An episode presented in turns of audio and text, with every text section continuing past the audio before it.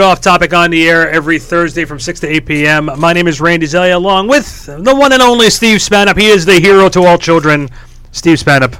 And poopy diapers. And poopy course, diapers right? for Come on. everyone, of course. And of course, our, we have our producer in the studio, Anthony Zarita. Hello, Anthony. How are you? Good. How are you, Randy? Thank you for producing such a wonderful show. We have a packed football power hour type of show. We have James Kratch from uh, NorthJersey.com, I'm sorry, NJ.com, and the Star Ledger uh, joining us around 6.30 p.m. to talk New York Giants. 7.15 NFL Insider for ESPN. Dan Graziano will join us. We'll jump around, talk about Colin Kaepernick and the rest of the NFL headlines. Uh, gentlemen, we are actually here live doing a show this week. I love It's it. It's been a little while since we've done a real show. It feels so good though to be back in the studio, have the Yeah. headphones on, you know, does. on the mic. I, I'm feeling really good right now about It this. It just feels so good. it does. It feels, feels so good. good to be back. Yeah.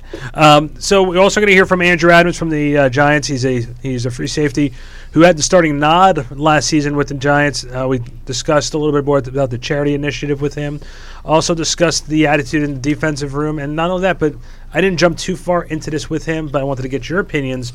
Darian Thompson last year for the New York Giants was not healthy. He missed almost all season. Andrew Adams was able to fit in and do a great job at the free safety position now that Darian Thompson is back healthy, it really opens up a little bit of a competition. Well, that's great. That's what that's what preseason's pretty much for, right? I mean, Yeah. No, there was a, there was a fight at camp today. Was it really? oh yeah, Bobby Hart and uh, Damian Harrison and also uh, Olivier Vernon. Of, did, did- did they get ejected from the? Uh, yeah, the they got ejected too? from practice. Oh, so McAdoo does that too, then, huh? Not really, but No? that just sounded good to say. Oh, okay, okay, all right, all right. You I, know, thought that was, I thought that was a Bill Belichick thing. Most of the coaches, I, I, I would think they, they like that, right? You see like Yeah. these Well, coaches yeah, on the sidelines it- egging them on to go out there and knock each other's head off. McAdoo made a comment saying he really likes to see the competitive fire. Yeah. It's just he doesn't want it to go past a certain point. Yeah, Mhm. yeah. And then when he gets past that certain point, it's like, mm, Well, while we have a quick second and we're talking about it, what do you guys feel about that situation? As far as like the coaches, how do I ejecting feel about them from- whether like ejo- ejecting them from the field or letting them uh, letting them play on it even after a little like you know because I mean I'm- it gets they I'm get all- down each other's throat. I'm all for competitive. I'm all for competitive, uh, little competitive nature, little butting heads. If it's for the right reason, it's going to help the team. If to be competitive, you're pushing your teammates. Look, I'd rather get have people fighting with each other, but push each other to be better, so they can celebrate in January holding up a Super Bowl trophy. Sorry, in February uh, holding up a Super Bowl trophy, than everyone holding hands, frolicking on the field, which would be very awkward to see members of the Giants holding hands. That's true. Frolicking on the field. Would that be But a- I'm just making that comment. It would be very awkward to watch that. Yeah, but with that being said, though, the guy who actually ejected the the players off the field was Bill Belichick, and he holds the most Super Bowl rings in the league right now. And his response was, "Why did you eject them? Because they're on the Cincinnati." That's good. I like that. I like So- that. I I think if it happens too much, then then it becomes an issue because then it's probably personal. But how can you blame these guys? They're going against the same people every single day. You know, you're gonna get you're gonna get the tempers are gonna flare if everybody if you're facing the same people every day. So I feel like as long as it doesn't you know get personal, as long as it doesn't happen every day, I feel like you'd rather have that like Randy said than everybody kind of just like mailing it in the whole time. Damn, no, I, I'm okay with. I'm like I said, I'm all for that competitive edge. You know, you want guys fighting for their spots. I think the Giants uh, have a lot of positions that there's competition for. I think the only guy who you know is going to start on opening day is Eli. Eli. Eli, yeah, and, O- and Odell might make the cut. Oh, I'm Oh, yeah, not 100 yeah, yeah. percent sure. Actually, I would say E- Odell over Eli in, in this case nowadays. I mean, this guy they is unbelievable qu- out there. They have four quarterbacks in camp. This is the first year I've ever seen the Giants have four quarterbacks in camp. One of them I'm pretty sure is going to get cut, and I'm sure the other one is going to be put onto the practice squad. yeah. Don't ask me which one is which, because if you're a Jet fan, you're not going to like the answer. and if you're thinking of going to say Geno Smith is going to the practice squad, you have a better chance of seeing him on an unemployment line than anything Yeah, else. yeah. Oh, so wait, okay. So as a Jet fan, which I am, what do you mean by that? Do you do you think uh, I- what would I what wouldn't I like? Well, Because I, I can care less about Geno now, so I, it doesn't matter what the Giants you do know with what? him. It, like, here's the thing that's pretty funny to me. Damian Harrison, up until last season, was where? Was a member of the Jets. Yes. Yeah. And now he has more recognition and is playing so much better because he's wearing big blue. That uniform just brings something I'm- different out of players. I think when you when you have an organization that knows what direction it's going, Yeah. I think in a direction where the ownership and the general manager and the coaches are all there at every practice because they want to see what is going on, and everybody has the same goal and everyone has the same drive and everyone knows what's going on. I think it makes your your atmosphere and it makes what's going on around you Well, I think every much much better. I think every team has all their coaches at the at the practice. the coaches is fine. I'm talking about the general managers and the owners. Like, Yeah, like the. Maras are like in that building every single day. Yeah. I'm not sure Woody Johnson is in that building every single day. Well, Woody Johnson is not going to be in the building anymore because he doesn't control the team anymore. So his brother Right. does. So Right, but you know what I'm saying. I, I can't picture him there every single day because it seems like that family has so much other things going on right now. I'm running a billion dollar company. You know, Johnson Right. Johnson. you That's and that's fine. Oh, But- yeah, yeah, yeah, of course, yeah. That's fine, but then why don't you make sure you put good football people in place? Again, this is the same conversation you can have with the Yankees and the Mets. The Yankees front office is so involved in everything that's going on, and every player knows what the goal is. I feel like we have the same conversation every week. I'm sorry that we do. For those who could listen all the time, I apologize that we're repeating it, but Well, this is a, a, this is a New York market. We're talking about Yeah, some New York okay. teams. So if, if we're in a New York market, do I have to talk like a New Yorker? You're like, Oh, yeah, you so got how you doing over here? So what you have right here is the New York Yankees. you got the blue You team got- over you- there and the green team over here. Yeah, yeah. You have the New York Yankees. You know with that uh, Steinbrenner guy running the team over there. He's coming over here and he's making sure he buys the best player from Oklahoma City who doesn't know anything about pizza. All right, he comes over here and he's like, "That's Yeah, yeah. that's not pizza. Pizza is what my cow makes for me over here." Yeah, yeah. You know, so No, I, I, do, I do understand what you're saying. Okay. You- have um, ownership more involved. I apologize for every New Yorker that I just offended with that, or, that, or the person from Oklahoma who makes pizza with their cow. so I, just, I do yeah. apologize for that aspect. Could be it. good pizza though. You never know, right? I You mean, never, you never cow know. milk might you don't know what Betsy Cow could milk might be- produce, okay? Betsy produces some of the best pizza out there. Don't ask where he gets the bread from, because it could be a little disappointing. So, Oh, with all that being said, uh, no, but so, but I'm just saying. So you're you're as a Jet fan, it's interesting to see some of your key players that have, you've had over the last few years go somewhere else because you are going to sort of keep a tab on where they go. I like I when Ahmad Bradshaw went to Indianapolis, I cared because he was part of that Super Bowl squad that got me two Super Bowls. So you want you're interested to see where they go. Brandon Jacobs going out to San Francisco. Some of these other guys, Hakeem Nicks going out to Indianapolis. You care because they were part of that culture for you. And now the Giants took three years to rebuild and now are Super Bowl contenders. Like seriously, if you look at the NFC and I say to you, what are your four teams that you can out of the NFC? The Giants are in that conversation. Definitely. You know, uh, the other four, the other three teams are the Seattle Seahawks. I say Packers too. I'm not sure if I put the Packers in there. You don't think so? I, I Aaron Aaron Rodgers doesn't have the same tools that he's had in the past to get there, and I don't trust that defense, and he doesn't have a running game. So, how he has carried that team, as much as I'm not an Aaron Rodgers fan, I can give him credit that he has carried that team for the last four or five years into the playoffs. Is amazing to me that he's been able to do that. I, I just feel like I give him that much credit to at least. You be give, in the you're going to give him the benefit of the doubt. I say because like I really want to mute your microphone right now. well, the, th- the thing is, like, look, the later the season, like the Packers were, you know, pretty much irrelevant until like the later end of the season, and then next thing you know, once they fa- everybody found out they're going to be in the playoffs, they all of a sudden became Super Bowl favorites just because of Aaron Rodgers. So they can get if they can get that if they can get into the playoffs, like you saw the Aaron Rodgers Yeah, magic. I think if you get in the playoffs, it's all bets are off because uh, sometimes you can be 13. How many teams over the last few years have you seen gone 13 and three, and then totally fall apart in the playoffs? It's because they have this consistency, and then they have that like, okay, we're going to be in. Those last few weeks, they start taking it easy, and then it just drops. So I don't. It, I think it comes into who goes into the playoffs hot, not who's got the best record. Yeah. Sometimes that bye week, the first round of the playoffs, hurts you than it does help you. Yeah, I agree too. Actually, I, I, I definitely feel like uh, the hot team does do very well in the playoffs. yeah, you saw what happened with the Cowboys, right? Yeah, Which I was very happy to see, but you know, it's just like it's almost just like what a shame is that you know everybody had such high expectations for you once you were already like thirteen and three, and that that last loss was you know their bench players were in like you know the Eagles the Eagles were going full strength and You had Mark Sanchez, former Jet, Yeah. playing quarterback for the Yeah, Cowboys. so, so I mean, they could have gone fourteen and two if they played their starters, and then but then again, you see like the bye week, they you know they, they didn't collapse against the Packers. I thought they were going to because it got it got away from them kind of the beginning of the game, but they fought back, and that and like I said, as much as it hates me to give Cowboys any compliments at all, they did come back from that, and it came down to Aaron Rodgers' miraculous throw on the sideline and a field goal. So nothing was really guaranteed there. So. Do the Cowboys want to do the same? I don't know. Do they want the bye week again? I don't know. But they have to get past the Giants, which they didn't beat So if you want like a re, uh, like a rerun of 2007 2008 where they meet the Giants in the first round of their playoffs, then you know who knows. No. We, are, we are in 2017 though, right? Yeah, Yeah, but okay. it, it- it's, So it's that was like about almost 10 years ago. You're talking yeah, about, right? it's just like division matchups. No matter what the context, are always tough. So I feel like it, it, like the Giants are going against like you know the Redskins, the Eagles, the Cowboys. It's always going to be a tough game. There's always that. Oh yeah, that, that pride yeah, yeah, yeah. We were we were just talking about this like recently about how these teams, you know, they play each other, you know, tough. You know, the, the interdivision teams. Yeah, you know, yeah, and and then and when you come down to it, like besides all like the mental possibilities, because what I just referenced to is like the division match. It's always like a mental battle as well, because you want you want to beat these guys. But it, the the Giants are just not a good matchup for the Cowboys. That's why they lost twice to them. I mean, Dak and Zeke were both amazing, and if they can produce that again, if Zeke is on even on the field, that's another story. But if they can do that again, the Giants are still not a good matchup for them, and they just that's just the way it's going to be unless the Cowboys address the problems that they have that that make the the the Giants just not a good matchup for them. It's always going to be a tough game against the Giants. So let's say Cowboys win the division, and then the Giants, you know, get get into the wild card.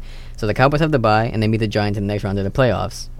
Like I said, you know, the fact that they're just not a good matchup. If, if the Giants win two and zero against the Cowboys again, this it just makes sense on paper.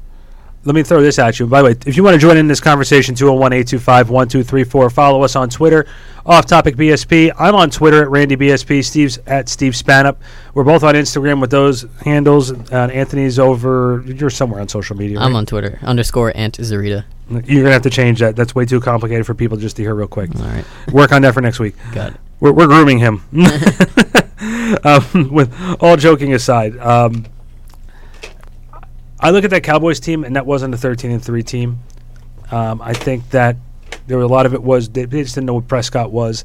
The Giants figured it out because that secondary for the Giants and what the NYPD New York pass uh, defense was excellent. They was able to take Dez Bryant out of the game, take some of the receivers out of the game, and they were able to control Prescott, but since he didn't have the long ball, he doesn't have a really good short game there. So he's you take away him running, he's just an average quarterback, and that's what the Giants were able to expose about the Cowboys last season. And they just let Zeke run.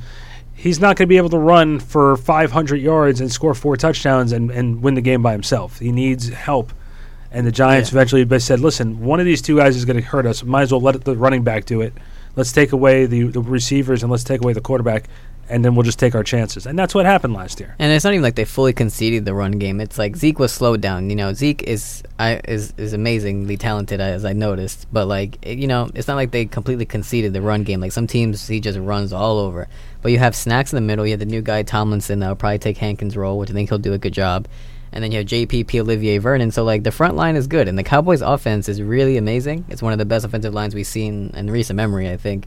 But the Giants' defensive line can hold their own weight, and Zeke is definitely not gonna have gaping holes to run through. Maybe one, two, three plays in the entire game, but he's gonna have to work for the yards he gets. And I'd be the first one to think at this table that bring up this point. How would you like to have a nickname by the name of Zeke? Well, I actually knew a Zeke back. I think in it's Texas. better than snacks. Mm, I don't know. I love Snacks. I think Snacks is a great nickname. Well, well, the good thing about that is that you know snacks and Zeke, like the hashtag became Eat Zeke, like because they were all like Feed Zeke, Feed Zeke, and then the Giants fans were all like Eat Zeke. Yeah, So I thought that was pretty cool, and the snacks kind of play right into that. That, my friend, is your useless topic of the day, brought to you by our good friends over. I'm definitely not getting those minutes back. no, no, definitely not get those minutes back. Um, That's Steve, why you guys brought me on board. Yeah, and this is why we shut your microphone. Off. Uh, no. Steve, uh, I got to ask you as far as the Jets. Not a lot of news coming out of Jets camp. Um, if from your perspective, Could How be do a you- good thing. Could be a bad thing. how do you look at this season? Uh, like you're a season ticket holder. I mean, it's going to be a rebuilding year. I mean, they're I mean they're pretty uh, you know open about that, and especially the players that they put on the team and the people that they cut, and you know the the way they're moving forward. I mean, it's pretty obvious. It's a rebuilding. As a fan, does it bother you? Um, did it bother you that the Giants rebuilt for the past three years? The problem was the Giants haven't didn't tell anybody that they were rebuilding. They didn't even tell their quarterback that they were rebuilding. So did that bother you even more that they didn't even make it known? I think they no, just. I, I, it's just the simple fact that they were. Okay, I was okay with them not being bad. I'd rather be bad, and like go into the season thinking that we have a shot, than not going in and sitting there saying, "Listen, I just want to let you know if you're going to come out to our games this year, root for the other team because we're not really here to compete. We're just here to start trying out our guys to see who's going to be here for the next couple of years when we decide we want to get good." That's where I have a hard time with it, and I have. I'm not sure if I want I would want that to. I think, like for example, the Giants are setting themselves up with Davis Webb to step in when Eli's done, and they're still going to have the weapons. They're still going to have Odell Beckham. They're still going to have Brandon Marshalls. They're still going to have Sterling Shepard. So they're going to set up Davis Webb to be successful. The Jets don't even know who they really. They're not sure if Hackenberg is really going to be the, the guy.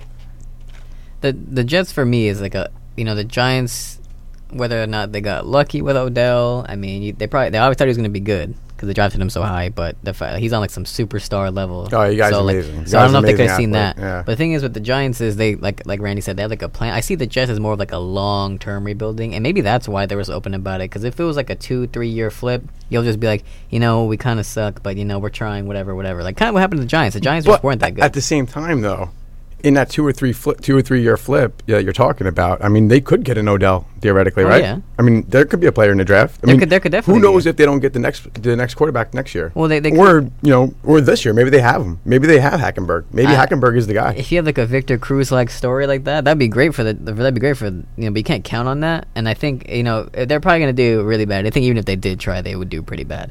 But like you're talking about this year. Yeah, this year. Yeah, well, So- like so- I said, I mean, w- Yeah. it's known that they're in a rebuilding year. I At least this year for sure. So I think you can count on. I mean, Sam Darnold at a USC, unless he elects to stay, which could be the case. I mean, you can't really get picky. It's not like you can't you can't say I don't want to go to a bad team because if you're that good, you're going to go to a bad team no matter what. yeah, right. That's But what's happening. You're, I yeah. mean, you're going to get drafted high. Yeah, drafted high, but by a bad team. Uh, unless you know, but you never know. You could, they someone could pull a Chiefs, and then a team that you may not think needed a quarterback might get him. You don't know. But the point is, like the Jets are doing this to rebuild through the draft as well. Oh, yeah, that's why for sure, for sure. So, so I feel like you know whether they're being open about. I think they're being open about it because it's going to take a long time. Like I said, the Giants it went quicker. I mean, it's not quick, but it's quicker. But I feel like the Jets have a pretty devoted fan base. They weren't good last year either, and they still had butts in the seats. So I feel like you might have lost the casual fan. It's like, oh well, if they're not going to try, why would I pay money? But I still think you have your fan base. You don't have to worry about that. I just think the way the reason they're being open about it is because it's going to take much longer than your usual rebuild. Because there's not talent anywhere. Like the only talent you have is the defensive tackle, and there's much more to the game than that. Yeah, oh yeah, for sure. There's definitely uh, what ten other positions Something like on that. that. side of the ball, and then another eleven on the other side of the yeah, ball. like so. pa- pass rush is important, but you know that's that's that, that, that that's the only talent that I see on the team. Come on out and see our pass rushers. yeah, That's yeah, right. yeah, you coming yeah, to the yeah, Meadowlands yeah. this upcoming. I mean, if the Gi- if the Giants came out, if they're in a situation, it's like, yeah, look, we're looking to rebuild. I'd be like, oh man, well that sucks. Like, you know, I'm kind of mad because like I want my team to compete. But guess who's gonna be sitting on their couch watching every single game? Me. Guess who probably would wouldn't turn down tickets to go to a game? Me. So I feel like people are kind of would overstate the fact that they're gonna lose money on this. They're gonna lose fans over this. But you know, it's the Jets, so what, what can you expect? And back to what you said about why Damon Harrison would pay better, I think it's just much better, much well. It's a well-run organization, the Giants, compared to the Jets, especially. So I feel like maybe if you feel like everything's figured out above you, you kind of feel like all you have to worry about is just go out there and play. Now, here's a question for both you guys. I want Steve's answer first. When was the last time you saw a top tier quarterback actually like not sort of get pushed out? That's that's usually what we see now, right? We usually see successful quarterbacks get pushed out of their position, um, their current team. When was the last time you saw a quarterback actually leave a franchise to go play somewhere else? I can't remember. I think maybe maybe Peyton, but that that's. I think he was sort of forced out though, right? Like Of course, yeah, yeah. I mean, I, they drafted I- Andrew uh, Luck. Yeah, I mean, uh, it was kind of kind of obvious, right?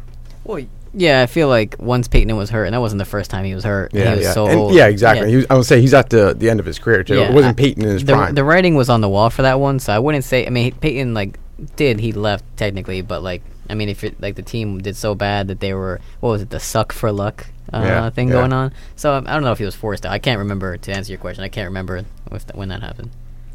201-825-1234, 201-825-1234. I, I, yeah, I'm trying to find out the last time we actually had a quarterback, like a caliber quarterback, voluntarily leave, whether it was a contract dispute or just wasn't working out or his contract was up, he decided to go somewhere else, like, like in the NBA, where I can just say, I don't, I'm, I can go sign where I want. yeah, yeah. The NBA, you see definitely m- much more movement than you do in the uh, the NFL. I can't remember when we saw a big time player leave a team in the NFL like that. So I'm just trying to think, and it's it's hard because it just seems like if, if you're if you're that marquee player for the NFL, they the teams find a way to keep you. Yeah, Yeah. I mean, if you're going to contribute they want you on the field for them, right? I mean, The only similar situation I could think of, and this is by no means like a quarterback level like caliber player, but Ndamukong Suh was was an amazing defense tackle. He still is. He's w- back at this time where he left the Lions. He was one of the best. So I feel like that could be a situation the Lions Yeah. just didn't want to pay him. I, I definitely agree with you on that. If you're going to look at that, you know, position wise, it's going to be something other than quarterback. I think I Yeah. feel like quarterbacks they stay with their team for the most part. Well, it's kind of like what happened back to Joe Flacco. It's more Yeah. of just like you have a quarterback and you don't you just don't want the headache of looking for a quarterback. So they paid Joe Flacco tons of money. Did they overpay for him? 100%. Yeah, Yeah. they did, and because like because of the Super Bowl win, and that's Yeah, and, and they're he- not they're not paying the same money if he's not winning that Super Bowl no either. no so no no no not not even close. that definitely uh, definitely you know helps out in in your resume, right? I mean, it's you you have a Super Bowl ring in, Mm. it, in the resume, so yeah, you're gonna get paid a little bit. yeah, I agree. I agree. I think you know, wasn't it when Eli won the Super Bowl in 2012? He was on a contract here, and they re-signed him for big money. And you know, he signed on for one of the biggest contracts ever. Oh yeah, The, then the following year, Joe Flacco won. He signed a big contract. Seems like every single year, that quarterback's always going to cash in Yeah, because they are the best quarterback in the league at that point because they are in the Super Bowl. the only guy that usually doesn't is uh is Brady over there. You know, he, he wins the Super Bowl, takes and a pay takes, cut, takes less money. takes Bra- less money, brings in somebody Yeah. else. You Brady, know, what I mean? Brady goes like this: "Goes, oh, my hand hurts because I have to carry all these yeah, rings." Yeah, yeah, exactly, exactly. You know? That's good. You're not gonna find anybody. It also helps at his age. Like, he got his money, but I feel He, like he was paid already. Yeah, he, He, he's been paid. He's got his money, and I feel like him being 38, 39, 40, like for the pay cuts he took, like he's like, you know what? Right now, it's not about the money because I feel like once you make that much money, you're not like fishing for every penny. yeah. I'm gonna make that green. Yeah. Yeah. And I think unlike other other players in the league or even quarterbacks, uh, I mean, he has so much other stuff going on off the field too. I mean, Yeah. this guy, he's in he's in everything. He's in the commercial. I mean, he's got the face for it. He's got that uh, that, He's that got, he's got that Peyton face. He's like, yeah, yeah, He- he's a handsome dude, so yeah, he's gonna. and he Yeah, was, yeah, and I mean, he was got- great on the yeah, ESPYS. yeah, yeah. He was. Yeah, I mean, the guy's got the personality, the face, and he's got the story. He's got he's got it all. You know, I mean, he, I don't think he really needs to be paid all that much money on the field if he's No. uh, if he's catching money all in endorsements. and his his wife. The, Oh, we're talking about Brady. I thought I was talking about Peyton. Peyton was awesome at the ESPYS. Yeah, yeah, yeah, yeah, yeah. I was gonna say I thought I thought Tom Brady was in a skit in the ESPYS that I missed. I didn't know what you were. Yeah, I, did. I thought the same thing. I'm like, wait, Oh, I must have I, missed I, it. I knew I have it recorded at home. I didn't watch the whole thing. I saw that's- most of it. I didn't though. finish it. I must have The- missed the- it. must, must have been at the end or something. The best know, Peyton, middle. the best Peyton line was. I just want to let the Atlanta Falcons know that they're, you're going to be back. I know. I reason I'm telling you this now is because usually you guys lose interest three qu- three ways three quarters of the way through. I was like, no, that's wrong. Why would That's you do funny. They that, should have That's known they funny. were gonna escape without a joke. No, No. man, you don't. Yeah, dude? Everybody. Well, they're not walking away from them. Durant had to know that that joke was coming because he. There's no way he would have been able to keep that straight of a face. That face. was a good joke. Oh, though. that was great. that was funny. If I was Durant, I'd be laughing. You look too I- serious. yeah, he looked You way too look serious. too serious. He did not. it was the greatest joke ever. It was a good joke. Especially if knowing how I feel about Durant. That was like to me, it was like I didn't expect that to come from Peyton either. You know, I'm like, who's writing his jokes? He's definitely not writing that. who's, who's writing those, Who's writing that man's jokes? Peyton didn't write that down. That was a good roast. That was a good roast right in the beginning. Uh, coming up at 6.30, we have James Kratch from NJ.com and uh, Star Ledger. We're going to talk about the Giants. Uh, he and I were both at Giants camp today. Also around 7.15, Dan Graziano from ESPN. We're going to be talking Colin Kaepernick and all the other NFL headlines. We have plenty of things going on. We still have something or nothing. Web reports still coming up. Anthony, has, well, Anthony, Anthony has the something or nothing for us. Nice. And Nice, uh, we still have the munchies up here. I don't, don't ask what that means. I think maybe we'll, you know what. Go to our Facebook page. We'll take a picture and we'll tell you, let you know what the munchies is all about. exactly, exactly. Find out. And also, uh, I am coming up. Also, I have a question, Steve, for you. Being that you are a food guy just like me, but you're also a tailgater, so we are going to attack Steve about a food question. We're going to play one song, be back with James Kratch, and then we're going to come back also and attack uh, Steve with the food tailgate question. Ooh. Little Gin Blossoms. We'll be right back. Off topic. WRPR 90.3 FM.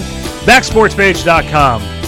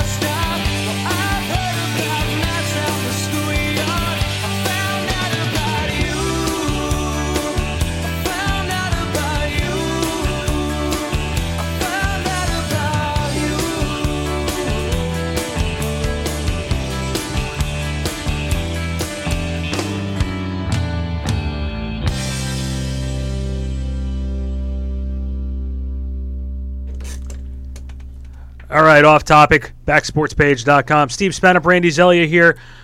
Anthony Zarita, of course, in the studio right now. We're going to welcome our good friend, covers the New York Giants for NJ.com. James Kratch. James, how are you, my friend? I'm excellent. How are you? Long time no see. Yeah, it's been a couple hours, I guess. Honestly, I thought you guys saw each other today at the camp. Yeah. Don't mind Steve. He, he picks up the things a little slower than the rest of us. Um, so it was Adventurous Day at camp. There was a little bit of a scuffle. We were talking about that before. Um, McAdoo likes to see his guys fiery. What did you take away from that? I mean, it's football, it's training camp, this stuff happens. Uh, if you look around the league, you've had a lot worse happen in other camps. I mean, I think it seems like most years you get a couple of like full-on melees. I think what happened today was a near melee, but no, look, I mean, obviously it's of note when the public's out there and it's a beautiful day and bunch of professional athletes start, you know, throwing punches at each other, and it's been something that's kind of happened the past few days. So I, I don't think the Giants are too concerned. I, I think as a coach you like it, but I think there's a fine line you walk between, you know, it being good and passions and just typical summer football, and if someone, you know, kind of crosses that line really quickly, it can be hard to kind of corral it before it gets out of hand. Yeah, I mean, at the same time, you want to keep uh, team chemistry and camaraderie there, and, and, and fighting it's it's not really conducive to that. But at the same time, though, when you're in off season and the sun's beating down and it's probably like 120 degrees with all the equipment on, things happen, right? I mean, yeah, things happen. I, I just think the key for the Giants is to make sure that one, it doesn't spill over, you know, into the locker room and everything, which doesn't seem like they are have any concern with that. And just two, that you know, it doesn't get out of hand because you know, one thing leads to another, and that gets hurt, and then I think you really everyone looks really stupid at that point. Well, I think another thing you got to think about is that you know these guys are like fighting for spots here, so you know I feel like there's a lot on the line for like the the fringe players. Like obviously Odell's not gonna get into a fight with you know Janoris Jenkins because they're just they're just both just trying to make each other better. They know the situation. But if you have two fringe players, I think it's more understandable because they're both fighting for a spot. They're fighting for money. True, but at the same time, I mean, I, I think you also can say a guy, if a, if a guy who's on the bubble uh, causes like ten fights in a week, maybe they kind of look at him. Oh, yeah. differently. so I know. Look, I, I think all things considered, not a big deal, but it is noteworthy. Of course, you're there. We got to report on it, and uh, the Giants have kind of prevented it from becoming a bigger deal than, than it should be. So, uh, other than the fight going on today, what what did you see um, out of that training camp? What did you get out of training camp today? I mean, uh, another day. I mean, I thought that Geno Smith kind of had a bounce back day. Uh, he was running with the second team, obviously. JPP looks pretty good. You know, obviously the day off, uh, the rest day, he looks like he was firing on all cylinders. Uh, Keenan Robinson going to the concussion protocol, obviously something to watch. Uh, not too much of an update on Sterling Shepard, but it, it seems the Giants are still optimistic that it's just an ankle sprain. But I, I thought today was kind of one of those low key days. I mean, no big takeaways from it, but I do think that the Robinson injury is one to look at. Obviously, you know, you don't know concussions are so unpredictable, and he's such an integral part of the way their defense runs. I remember last year he was a guy played all 16 games after having a lot of injuries in Washington, and he's got to wonder, you know, can he put together another fully healthy season? Obviously, a concussion is not something you want to see. James, you've been covering this team now for quite a few years. Uh, is there a different vibe around this franchise compared to the previous years? Because it seems like every year the Giants always go in with this attitude of we're going to compete for a Super Bowl. We, we want to make the playoffs. And obviously, the last couple years, it's fallen short. But this year just seems a little bit different. Is there a different vibe this year? A little bit. I, this is my third year on the beat. I think my first year, people you really didn't expect the team to be very good, and you thought if they didn't make the playoffs, Tom Coughlin was probably going to lose his job. That's exactly what happened. I felt last year there was optimism, but there was still some uncertainty. You didn't really know how all the new pieces were going to plug together. You know how how much of a leap the Giants could make from one year to the next. You know, you kind of didn't really know what to expect from Ben McAdoo. I feel like there's there's definitely high expectations on this team, and, and there's that vibe in that sense that they they've been to the playoffs and they think they can get back there again, and I believe they can do a lot of great things this year.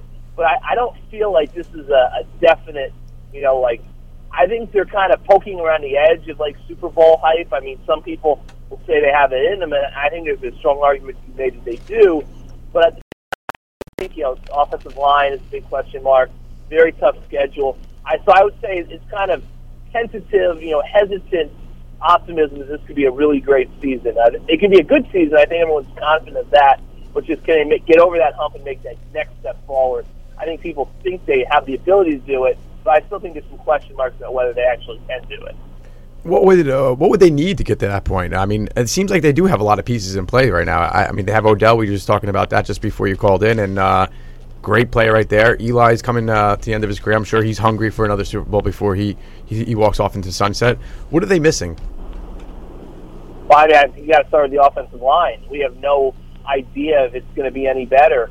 Uh, you know, and obviously, you know, the Giants have, have pumped up Bobby Hart and Ereck Flowers for weeks on end and all through the offseason. Well, I mean, we're at the point now where there's no the time for excuses is over. You know, obviously, it's only a couple of days into action. They need Ereck Flowers and Bobby Hart to take major strides and become, you know, solid, serviceable offensive tackles. You know, that offensive line has been a major weak spot for years. Uh, they didn't really do much in the offseason to address it. They, they added DJ Fluker, who's, you know, guy who's trying to kind of get his career back on track. Drafted Adam Bisnowaty, who they think has a lot of promise. But he's a sixth round pick. You only expect so much out of a sixth rounder in his rookie season. You know, they didn't go, go and get it at any of those free agent offensive tackles. Uh, they made a decision as an organization that none of those guys represented a big enough uh, improvement over Ereck Flowers at left tackle to invest the money. That's fine. That's that's the decision as an organization. And he's got to back it up now and, and reward their faith. So I mean, I think that starts there. The offensive line. I, I just I just am not convinced it's going to be a championship caliber unit this year. I think you look elsewhere. I, there's some depth concerns still on this team. I, a cornerback. You, know, you got the big three: Apple, you know, Janoris Jenkins, Dominique Rodgers, Cromartie. But after that, you know, don't have a lot of depth. You got Valentino Blake with a, uh, with a back injury. He's a guy who I think was kind of the, the fa- odds-on favorite uh, to be the fourth corner, and he really didn't have a great year in Tennessee last year. I think linebackers, you know, injury or two, and Tubby Robinson, they're not terribly deep at linebacker and safety. I think they're very good at, but you know, there's, there's some young themselves. Defensive tackle, you, you got to replace Johnathan Hankins. Uh, it's kind of a big battle there. So I think there's definitely some, some defensive depth concerns. Nothing terrible, but they are there. And you go to the offensive line, and uh, Eli just really was mediocre at best last year. So I think there's some question marks about this team, and you look at the schedule they've got in front of them. Uh, there could be some difficulties down the road.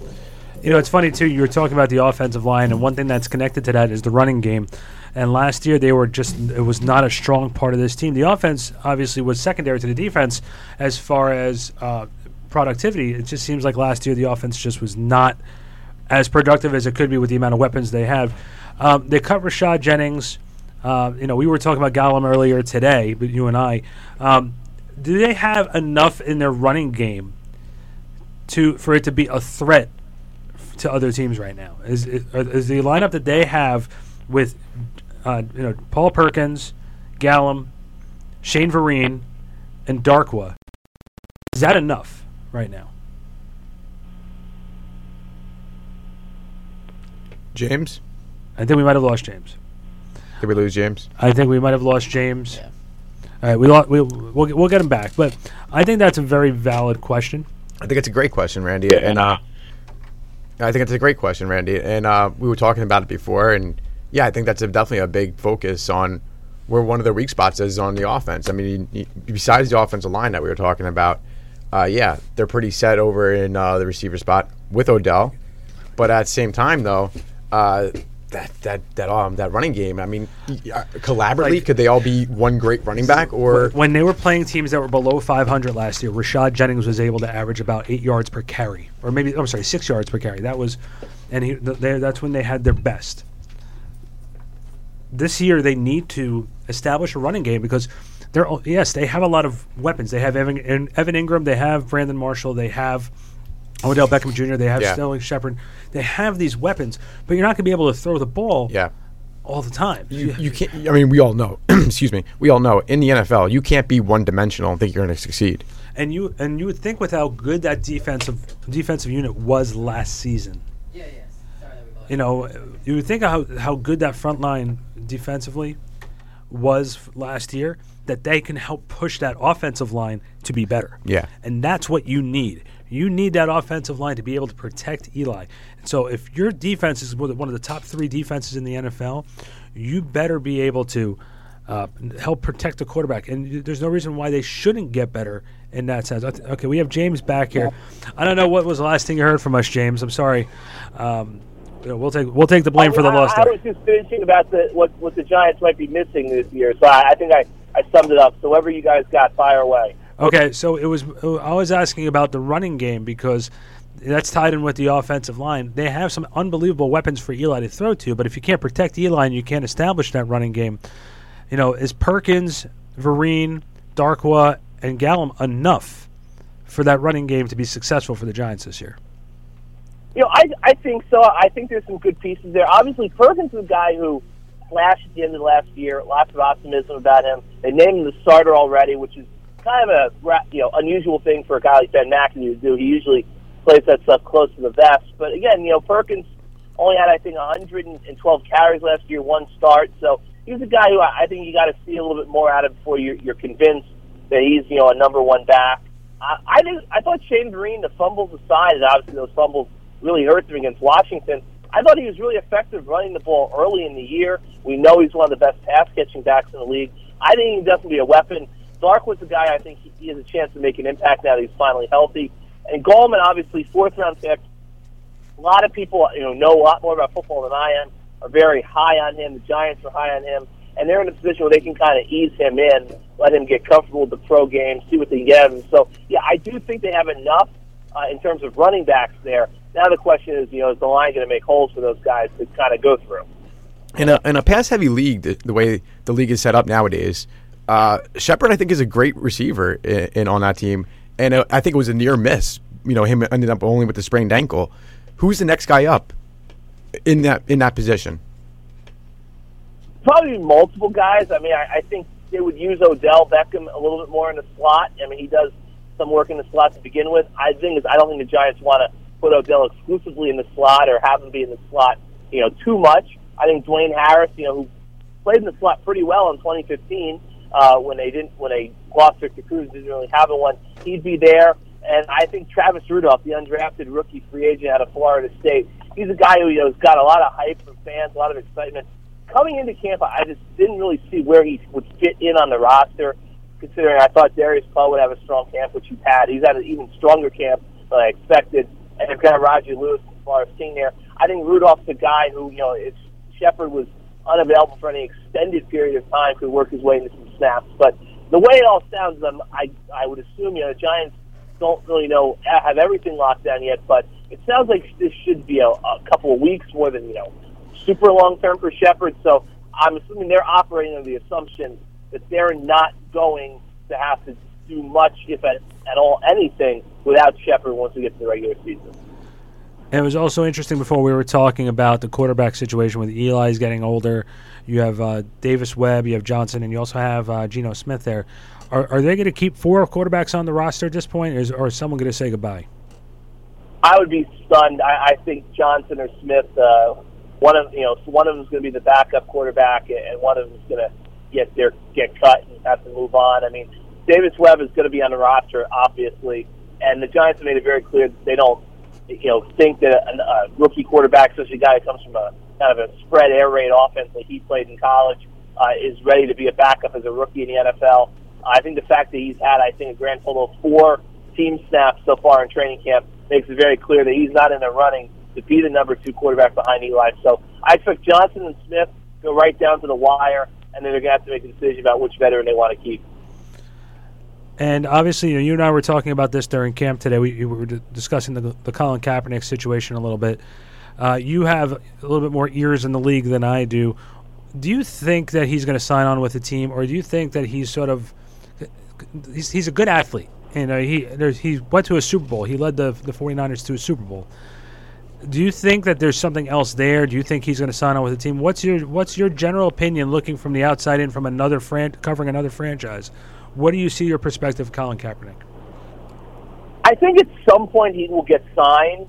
I, I just think that my personal take on it is that I'm sure there are some teams that are not that would sign him, but are not going to sign him because of you know the political stance he's taken, whether it's the owner doesn't agree with what you know he believes, or if they fear fan backlash. Although I think the whole fan backlash thing is a little bit overrated and kind of trumped up more than it probably would be. But I also think that people have to understand that you know, there's 31 other teams, not counting the 49ers, of course, that could sign Colin Kaepernick.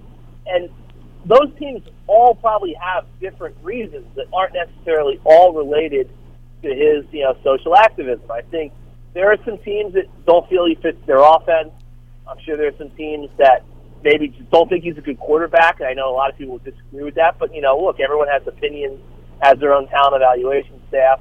I think there might be teams that they have no problem with everything, and they would sign him. But you know, you know, I think you're asking a lot for a team to basically say, well, we like our backup quarterback, but we think Colin Kaepernick's you know slightly better, so we're going to throw our guy overboard. I think fans need to realize that a lot of times with backup quarterbacks in the NFL, it's not just the physical ability and, and the on-field ability that plays a deciding role in who gets what job. Also, I think that's obviously a very important role. I think you know the way a guy works with the starting quarterback, with the, with the head coach, with the offensive coordinator, the quarterback's coach, that's all important too. I think there's a certain in, lots of intangibles that franchises take into account when they're deciding who's their backup quarterback is going to be. So I think eventually Kaepernick will find a team. Maybe you know, remember if you sign him now and you have him on the roster in week week one, his salary is guaranteed for the season. So lots of veterans get signed after after week one games because that obviously goes out the window. And I think that eventually someone is going to have an injury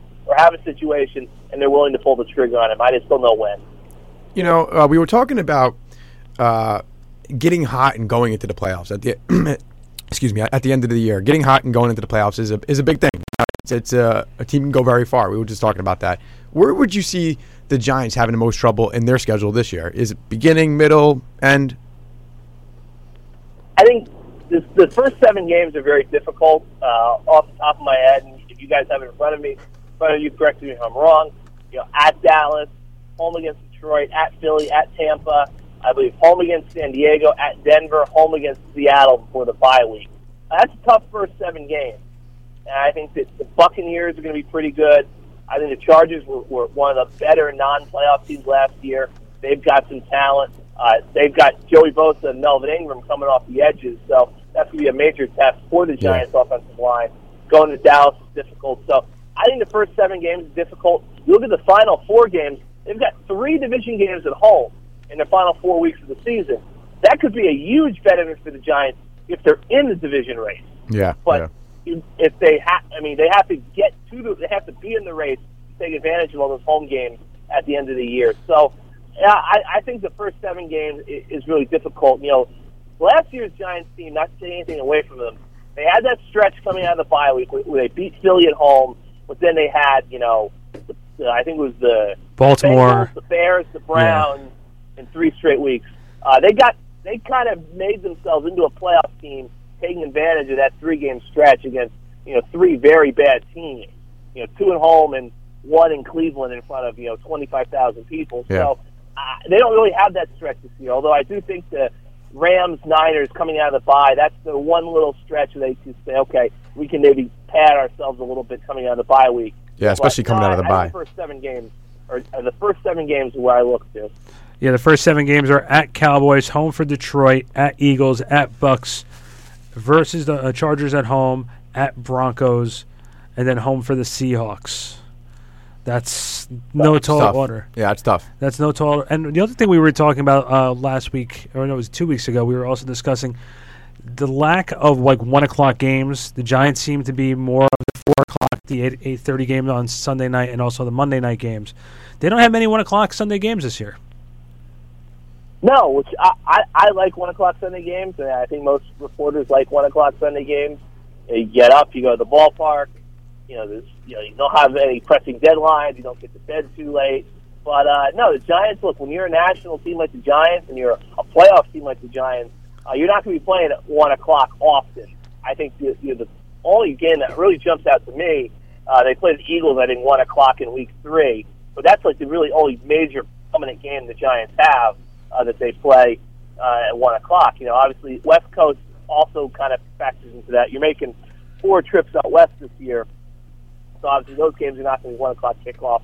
You know, you're playing on Thanksgiving Eve in night. Excuse me. You're you're playing Sunday night football to start the year. I think you do Sunday Night Football as well for uh, the Broncos. Monday Night Football against the Lions. So this is definitely a team that uh, you know the fans are, are excited about, and I think that nationally people are looking to see.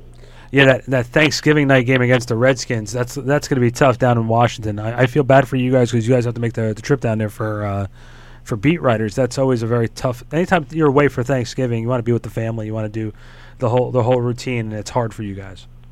Yeah, the good thing about that is obviously you know it's a train ride and, and eight o'clock kickoff, so you can kind of do Thanksgiving morning. Uh, the real challenge we have is we're in Phoenix uh, for Christmas Eve, so that's going to be some uh, some flying cross country to get back for Christmas. That's the more challenging holiday I look at it.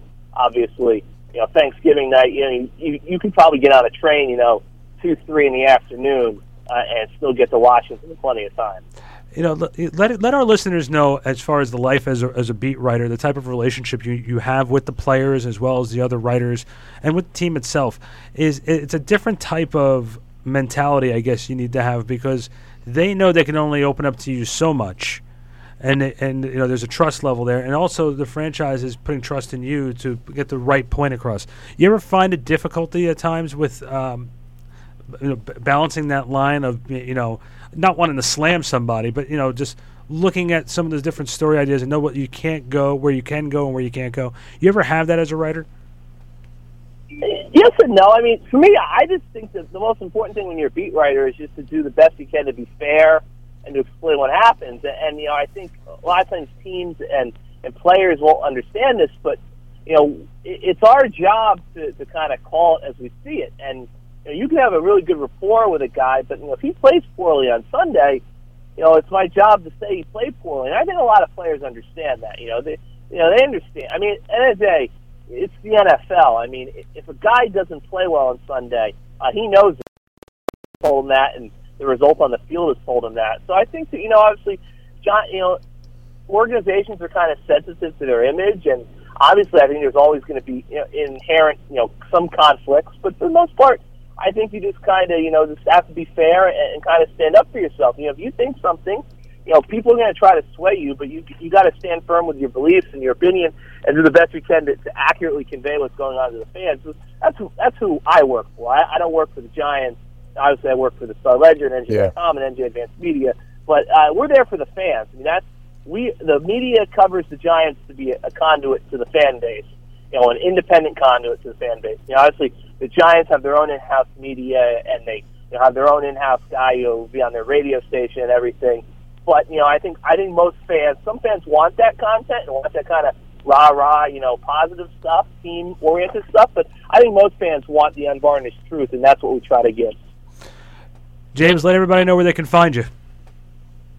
Uh, NJ.com, best place to find us. Uh, Star Ledger newspaper, obviously, but NJ.com is where most people are reading these days. And I'm on Twitter uh, at James Kratch, K R A T C H, and uh, I'm at East Rutherford Giants camp pretty much every day now. So that's where I am. Ja- Awesome. James, thanks for giving us a few minutes tonight. Really appreciate it. Yeah, man. Thanks a lot, James. You got it, Randy. All right, Appreciate it, good. guys. Thank you. Right. Lot, lot to react to there. Um, from I think every dis- different aspect. I think there was a very valid point about the scheduling from last season because they did have a stretch where it was like, okay, remember because I think you and I were talking about this. They were two and three. They lost that game to Minnesota. Um, they they shouldn't have lost that game to Washington. And then they had like Baltimore, Cincinnati, Cleveland. Um, they had another another game which was like a why are we competing? Uh, Chicago. They had Chicago. Yeah, the Chicago game that they, they had about. Chicago Yeah. game as well, and so it was just a lot. There was a lot of they had a very favorable schedule. So, and don't keep in mind the Cowboys had the exact same schedule, just like the Cowboys have the exact same schedule the Giants have this year too. So that's not think if one has anything to do with the other. The whole NFC East has the exact same schedule. They're playing the same teams. They all play the same teams. Yeah. The whole NFC Oh, East. yeah, Yeah. so- Philadelphia, Washington, they all play the same. So, game. so they all can end up eight and eight this year. Yeah. You know what I mean? Like they all can split the games and so Yeah, on and so forth. So- Theoretically, yeah. theoretically they can all so the giants are in a situation now like he was saying i think that they're in much better shape than james was giving him credit for it. now remember he's there more than i am i'm there but he's there more than i am that offensive line like we were talking about before needs to step up to the plate they're practicing every day against one of the best defensive lines in all Yeah. of the nfl So if they can't get better by playing against them, then Eli is going to get killed, and Davis Webb is going to have to start his rookie campaign like now. You know, you know where I have my problem with that though, Randy, and uh, and it's not just the Giants; it's the whole NFL. It's just not enough time in training camp for this to, that for that to Right. happen. You know, It's been and that's co- that's where it lacks. Back in the day, you know, years ago, you know, the best defense playing against you know a mediocre offense in practice. I'm saying in uh you know during preseason. They would get them better, you know. They would get them in shape. They would, you know, you're playing against one of the top defenses. You're going to get better, right? I mean, you have to. Yeah, that's true. Nowadays, it's like with all like uh, you know the time off and the the, the way they the uh, I don't, I don't I, for lack of better terms baby them in, in a sense you know it, to keep them from getting hurt too. I mean you don't want to see players like Will Fuller Fuller you know get injured and you know done for the season before it even starts. This is the shortest training camp since I've been covering Yeah. the NFL that I've ever seen. Yeah. When I first started covering training camp back in 2011, the training camp was about five weeks long, six weeks long. They started mid July, and it went all the way to the beginning of the season. Yeah. And it's gotten shorter, shorter, shorter. Every now, year. And now it's Yeah. down to like two weeks, three weeks yeah total. yeah I mean can can these guys get each other better No. in that sense right? I And mean, that- is there enough time there? the quality of football in the NFL has died down dramatically because your main players are not playing during the preseason. They're taking it easy during training camp. yep. And so that's why I I I don't know if I said it to you or if I said it to, I don't remember who the hell I said it to. Excuse my language.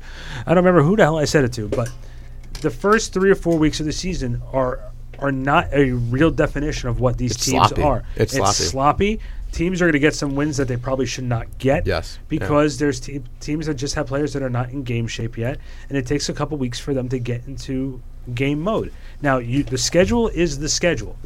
The, I, you know, you and I have with Fitzpatrick with the Jets. They finished was it 10, 10 and six? Yeah, yeah. Okay, there were some teams that Or there were some teams that they probably should shouldn't maybe eleven to five that season, maybe.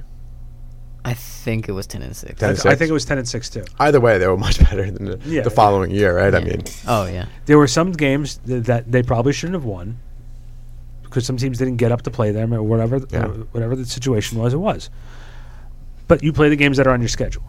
This is a much tougher schedule than last year. You have no Baltimore Ravens who finished um, you know under 500. There is no Cleveland Browns. There's no Cincinnati Bengals. There's you you lost to the Steelers. You beat the Cowboys twice.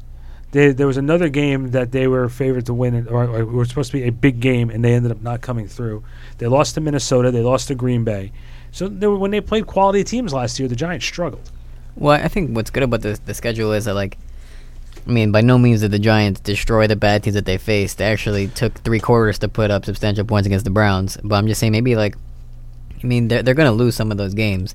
But I feel like playing tough competition week in and week out could, if you do make a playoff run, kind of like have you at your most sharpest, I- as your most sharp. And I'm going to add to that saying you have three of your last four weeks against division rivals at home.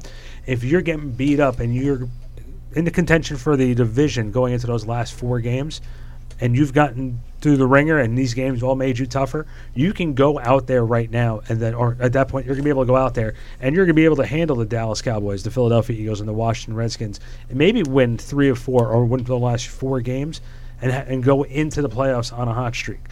That first Super Bowl against the Patriots, they played the Patriots that last home game of the season, and that got them prepared for that run to the Super Bowl, and no one was able to stop them at that point. yeah. So, and then the following year, obviously they went ten and one, and then all of a sudden Plaxico got a little happy with a gun, shot his leg, and it was downhill from there. Yeah. So. Exactly. This portion of the program brought to you by our good friends over at Level One Games, out in Pompton Plains, New Jersey. You can relive your childhood by playing all the old systems. They have over 300 titles for all the different Nintendo systems in stock, ready to go. PlayStation, Xbox, they have it all. And if you're a fan of the Magic the Gathering card game, they have Magic drafts every Friday night. That's our good friends over at Level One Gaming in Pompton Plains, New Jersey. Level One Games, go there now. LevelOneGames.com. Tell them the boys from Off Topic sent you. All right, we're going to take a quick break. We'll be back with Dan Graziano, continue the football talk right after this. I, I'm interested to see what. Uh, oh, you know, before we. The tailgate question to I Steve. thought I thought you forgot about. It. No, that. no, no, no. It was, uh, I, I, I didn't want to disappoint the listeners with that question, so I, I, I thought you forgot about it. I was No, a no, little, no, no. I a little, Before- little happy on that one. Before we take a quick break so we can get Dan Graziano ready to go, I have to ask you not what you do eat for tailgating, But I'm going to ask you about a certain food that has been a very interesting topic to me for the last week and a half. Do you have wings on tailgate days?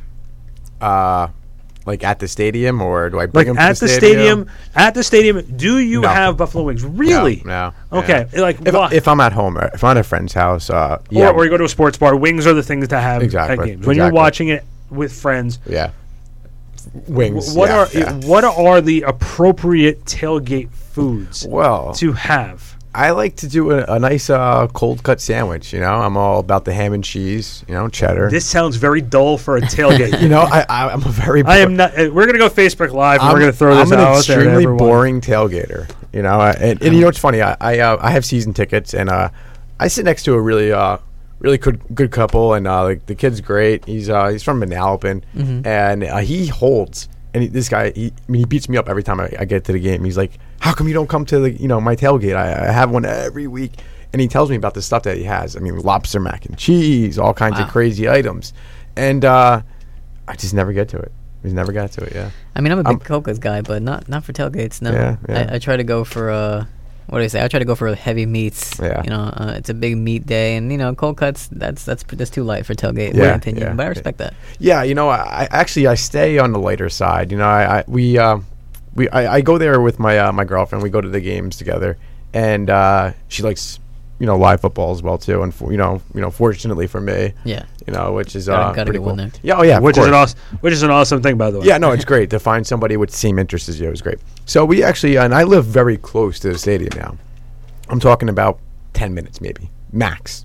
And uh, so I guess I would take advantage of that. I think, and uh, we get like you know uh, a couple six packs of uh, soda pop. I love that. Yeah, little, yeah. little soda pop. Yeah, a little soda pop, you know, and then we have a couple drinks, uh, you know, a couple couple sodas before we go in, and uh, yeah, we each get a sandwich and uh, keep it light, you know, nothing crazy, and then uh, I watch the game. I meet up with my friends afterwards, and then I pig out. You know, Can it's you- usually uh, Can you say food. soda pop one more time? soda pop, soda pop. soda pop. soda pop. We don't have too many soda pops, so you want to enjoy the game. yeah, exactly. Because That's the, you, other got a sugar rush. That's the other thing. Yeah, Yeah. yeah. You don't well, I wanna mean, if you're at a Jets game, you might need a couple more. Yeah, yeah. and that's before the game starts. just to, just just to get through the game. You know that's what I mean? And that's before the game starts too. yeah, yeah. So uh, no, it's it's a very boring tailgate. I've been to, uh, I guess maybe one tailgate tailgate, which was uh, pretty extravagant. We had steak, and you know we did some you know shrimp, and we had a grill. I remember we had a, we had Johnny Blue. I mean, just, we're talking about Okay. extravagant right there, you know. So uh, yeah, yeah, it's pretty much boring on my on my end, you know. And then the most exciting part is the game. Actually, I love the food inside the game. I eat there too a lot. Yeah. You know, the MetLife Stadium has put a lot of new uh, places to eat inside uh, But the isn't stadium. it like it's too expensive though? Like I'm I'm one it of is. those. it like, is. It's very expensive. I'm one of those guys where I guess it's I love the grilling aspect of tailgating. Yeah. You know what I mean? Like I love the idea of being able to get some burgers and stuff like that. I like these people who are so creative. Again, I I know that there's um, a lot of Jets fans who are very diehard. I don't know how diehard if compared to the Giants fans are, but you have people who have like trailer parks who, that they bring in. Oh yeah, I've seen it. It's pretty cool. And like people are cool. tailgating like crazy. They're No, I doing. mean, every. I'm sure not just Giant fans do that. I'm sure it happens Oh, all yeah, I'm across sure, the I'm NFL. sure, but like, But, like there's uh, people who are sitting there like, oh, what'd you make? Oh, we made, uh, you know, they'll just start No, naming some like crazy foods. No, like, people do, We and- made some chicken parmesan here at the Yeah. game. You no, know no, what I mean? no. People do. I've, uh, you know, like I said, I, I go. The guy who sits next to me, in a, not like a, that's at a Jet game, you know, makes a crazy stuff too, and he does, he's the typical tailgater. You know, he gets there like at six in the morning or whatever, and he starts cooking his food. Uh, me personally, though, I mean, I have like about what six or seven fantasy teams. I'm, I'm, I'm not, I'm not interested in going there and you know. Making it an all-day affair, and that's what usually what it turns into. You know, you're you're, Yeah. you're done. I'm not in the morning. I'm watching football. I'm watching NFL Network. I'm watching ESPN. I'm watching everything football, and I'm and, and I'm and I'm in, you know interested in that. I'm a Jets fan, but I'm not. Poor guy. I'm not a, and maybe it's because it's the Jets, but I'm not a diehard like that. You know, I enjoy the game. I love the Jets. They're one of the teams I go go watch live. But uh, you know, when it comes down to it, I enjoy football, and I like watching all the games. I enjoy watching good games. I enjoy watching bad ones sometimes. You know, it depends on who's playing. It's just uh, it's just fun. It's fun. It's an all around great experience, and I like to experience it all, and not just. I feel like when you go to a tailgate, if you're going to put your your whole heart into that tailgate, You're going to get there in the morning, and it's going to last all night, Mm-hmm. and you're going to miss out on the rest of the football that day. Yeah, that's how I feel whenever know? I go to a game.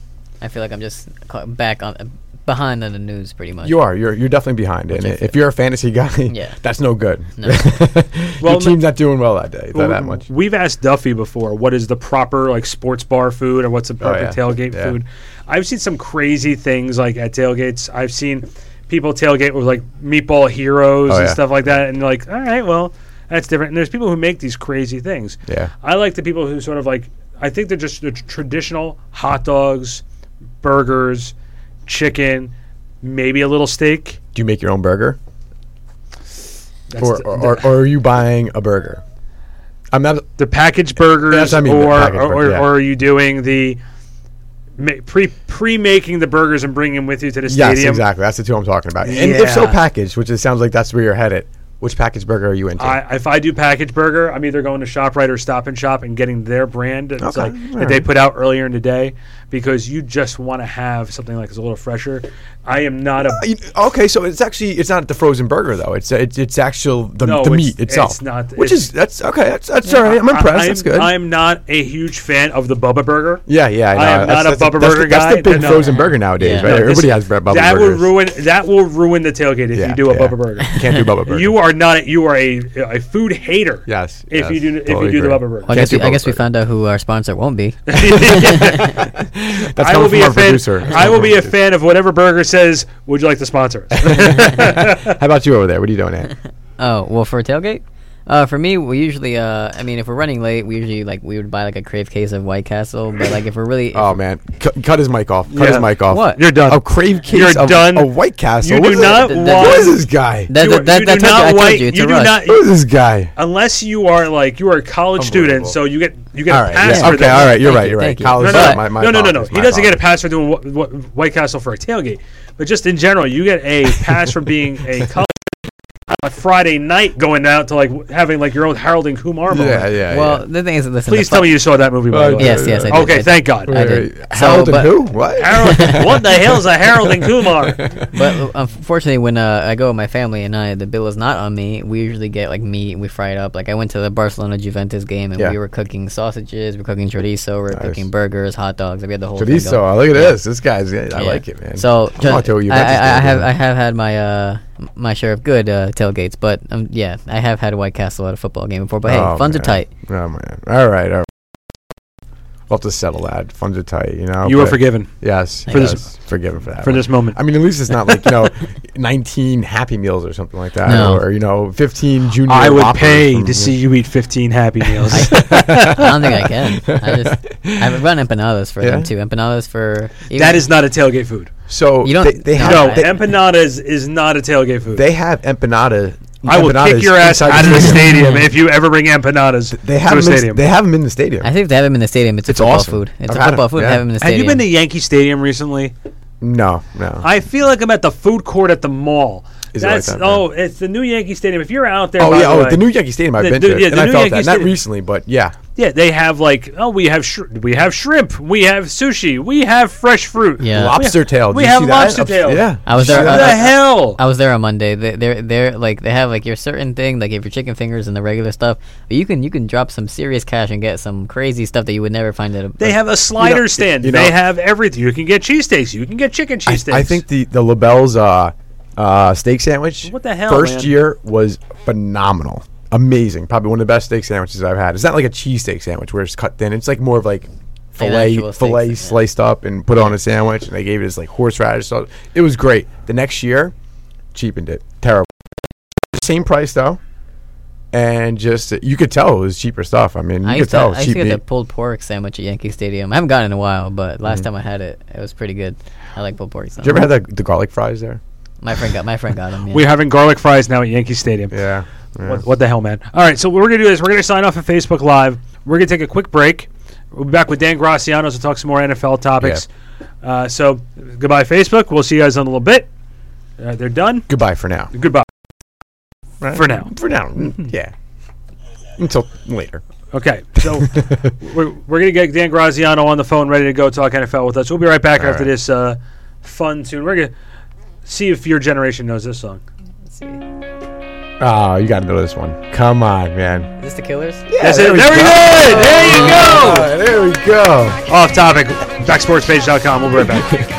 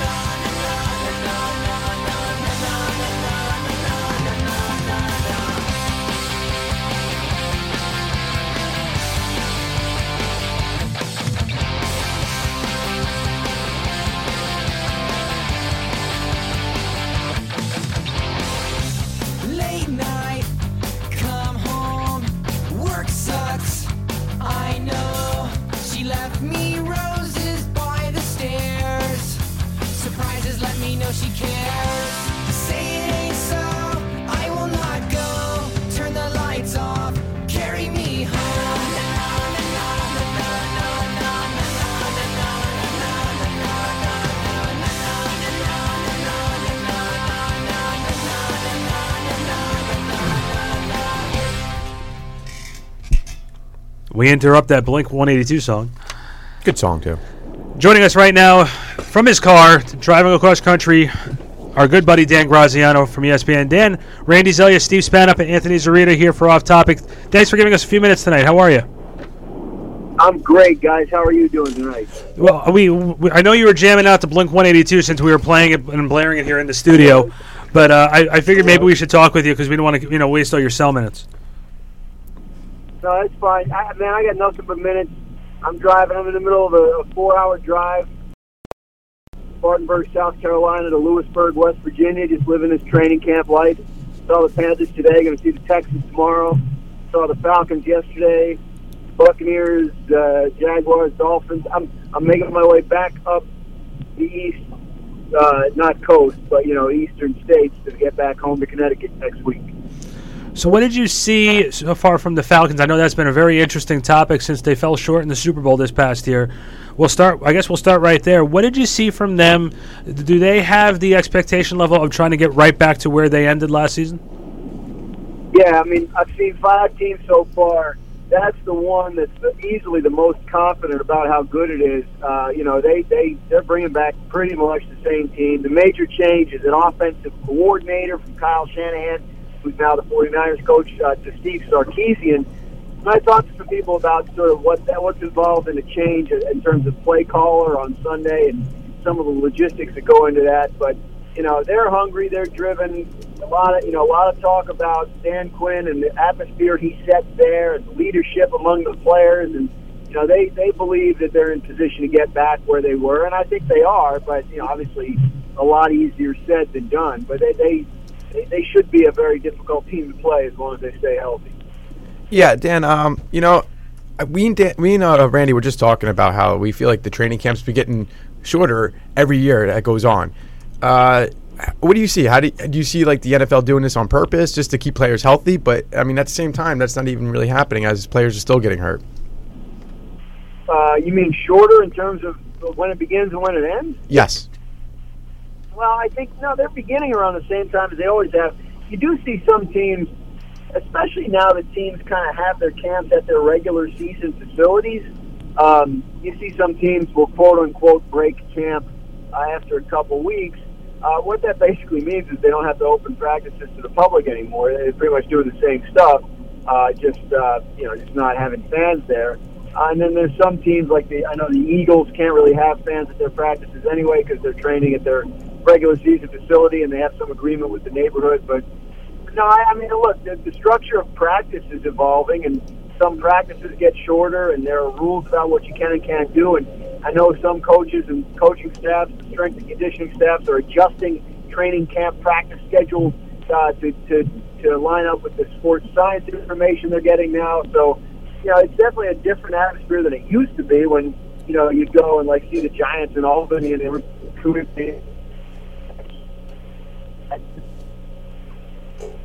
Oh, Dan. yeah.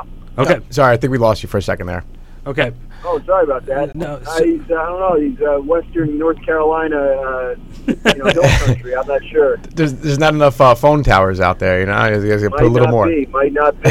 we'll do what we can here. So, an an interesting team that you you probably got to take a look at already was the Carolina Panthers, and um, you know the, two years ago they were a Super Bowl t- uh, contender. This past season they they struggled. Made some different changes this year. Obviously, the general manager changed uh, a couple weeks ago. What have you seen from the Carolina Panthers? Carolina Panthers have done so much winning in recent years. I think last year came as a shock to them. I think they obviously thought they were better than they were uh, uh, this time last year, and you know everybody thinks they're great now. Um, you know, but you know they'll sort itself out. I, I, a couple people have said to me today while I was there that uh, offensive line depth was a big thing that they thought they had last year and didn't. So they believe that they're deeper on the offensive line now. Obviously, they brought in Matt Kalil to play left tackle. They think that'll help stabilize things, but they just like the pieces they have there. And also, remember last year, beginning of the year, they threw a couple of young cornerbacks into starting roles right away. Rookies, James Bradberry and Daryl Worley, and they were really overwhelmed early in the season, and it showed up. But they did get better as the season went along, and both those guys come into this season with a lot of confidence. So they think that the areas that let them down last year uh, should be shored up. and they're real fired up about Christian McCaffrey. I mean, they, they can't contain themselves when they talk about this young man and what he's shown so far in terms of picking up the offense and knowing blitz pickup and how to read defenses already from his running back position or his slot receiver position, wherever they're using him. So they have high hopes. I mean, high expectations there since Ron Rivera's been there and Cam Newton's been there. I mean, they've had a lot of success there. So they want to they want to say last season was an anomaly and they can get back to it. Obviously, Newton's coming off the shoulder surgery, hasn't been throwing this week in practice, so that's an alarm bell until we see him back practicing as normal. But they don't seem worried about that based on the people I talked to. Yeah, but back to McCaffrey, I was thinking, like, do you do you feel like you know, there's a lot of hype around him, and the Panthers can't stop talking about Yeah. him either. But do you feel he has like Le'Veon Bell potential, or is he more of like a pass catcher? No, I think depends who you talk to because uh, I talked to uh, Ryan Kalil, who's their center, and he said, you know, he does a lot of things. He said, but don't underestimate his ability to run between the tackles. He's shown a lot of that. You know, the ability to change directions when going downhill. You know, could be used as a traditional running back. I talked to Thomas Davis, who's one of their linebackers, who has to cover him in practice, and he said real difficult to cover because the way he sells the route. You know, he going inside when he's going outside. He just has that ability. And this is a 13-year veteran. Thomas Davis is one of the better players in the league. Uh, And then I asked Ron Rivera, you know, is the McCaffrey hype legit? And he said, well, it's early. But then he, he started losing it. He kind of said, uh, he starts pulling up these plays from like the one minicamp practice McCaffrey had. Because remember, he was at Stanford and the quarter system. He couldn't uh, couldn't practice with him most of the off season. So he starts calling up these plays. And watch this. He reads the zero blitz, and he knows he's got to get out. So he, he, he's showing me like eight McCaffrey plays from minicamp that are basically meant to illustrate this is a, a rookie who's way ahead of where we expect rookies to be at this time. And uh, and he's obviously he can't contain his excitement for him. And here it is, the second week of training camp. So high, high hopes uh, for that for that young man in a variety of different roles. And I think he's a guy that could have a prominent role very early.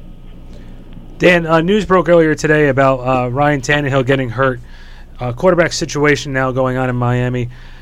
Was this the make or break year for Tannehill as it was? Because it seems like he's always been on that cusp, and every single time he was close to making that next step, he, there's been an injury or some sort of setback. Is is this it for Tannehill?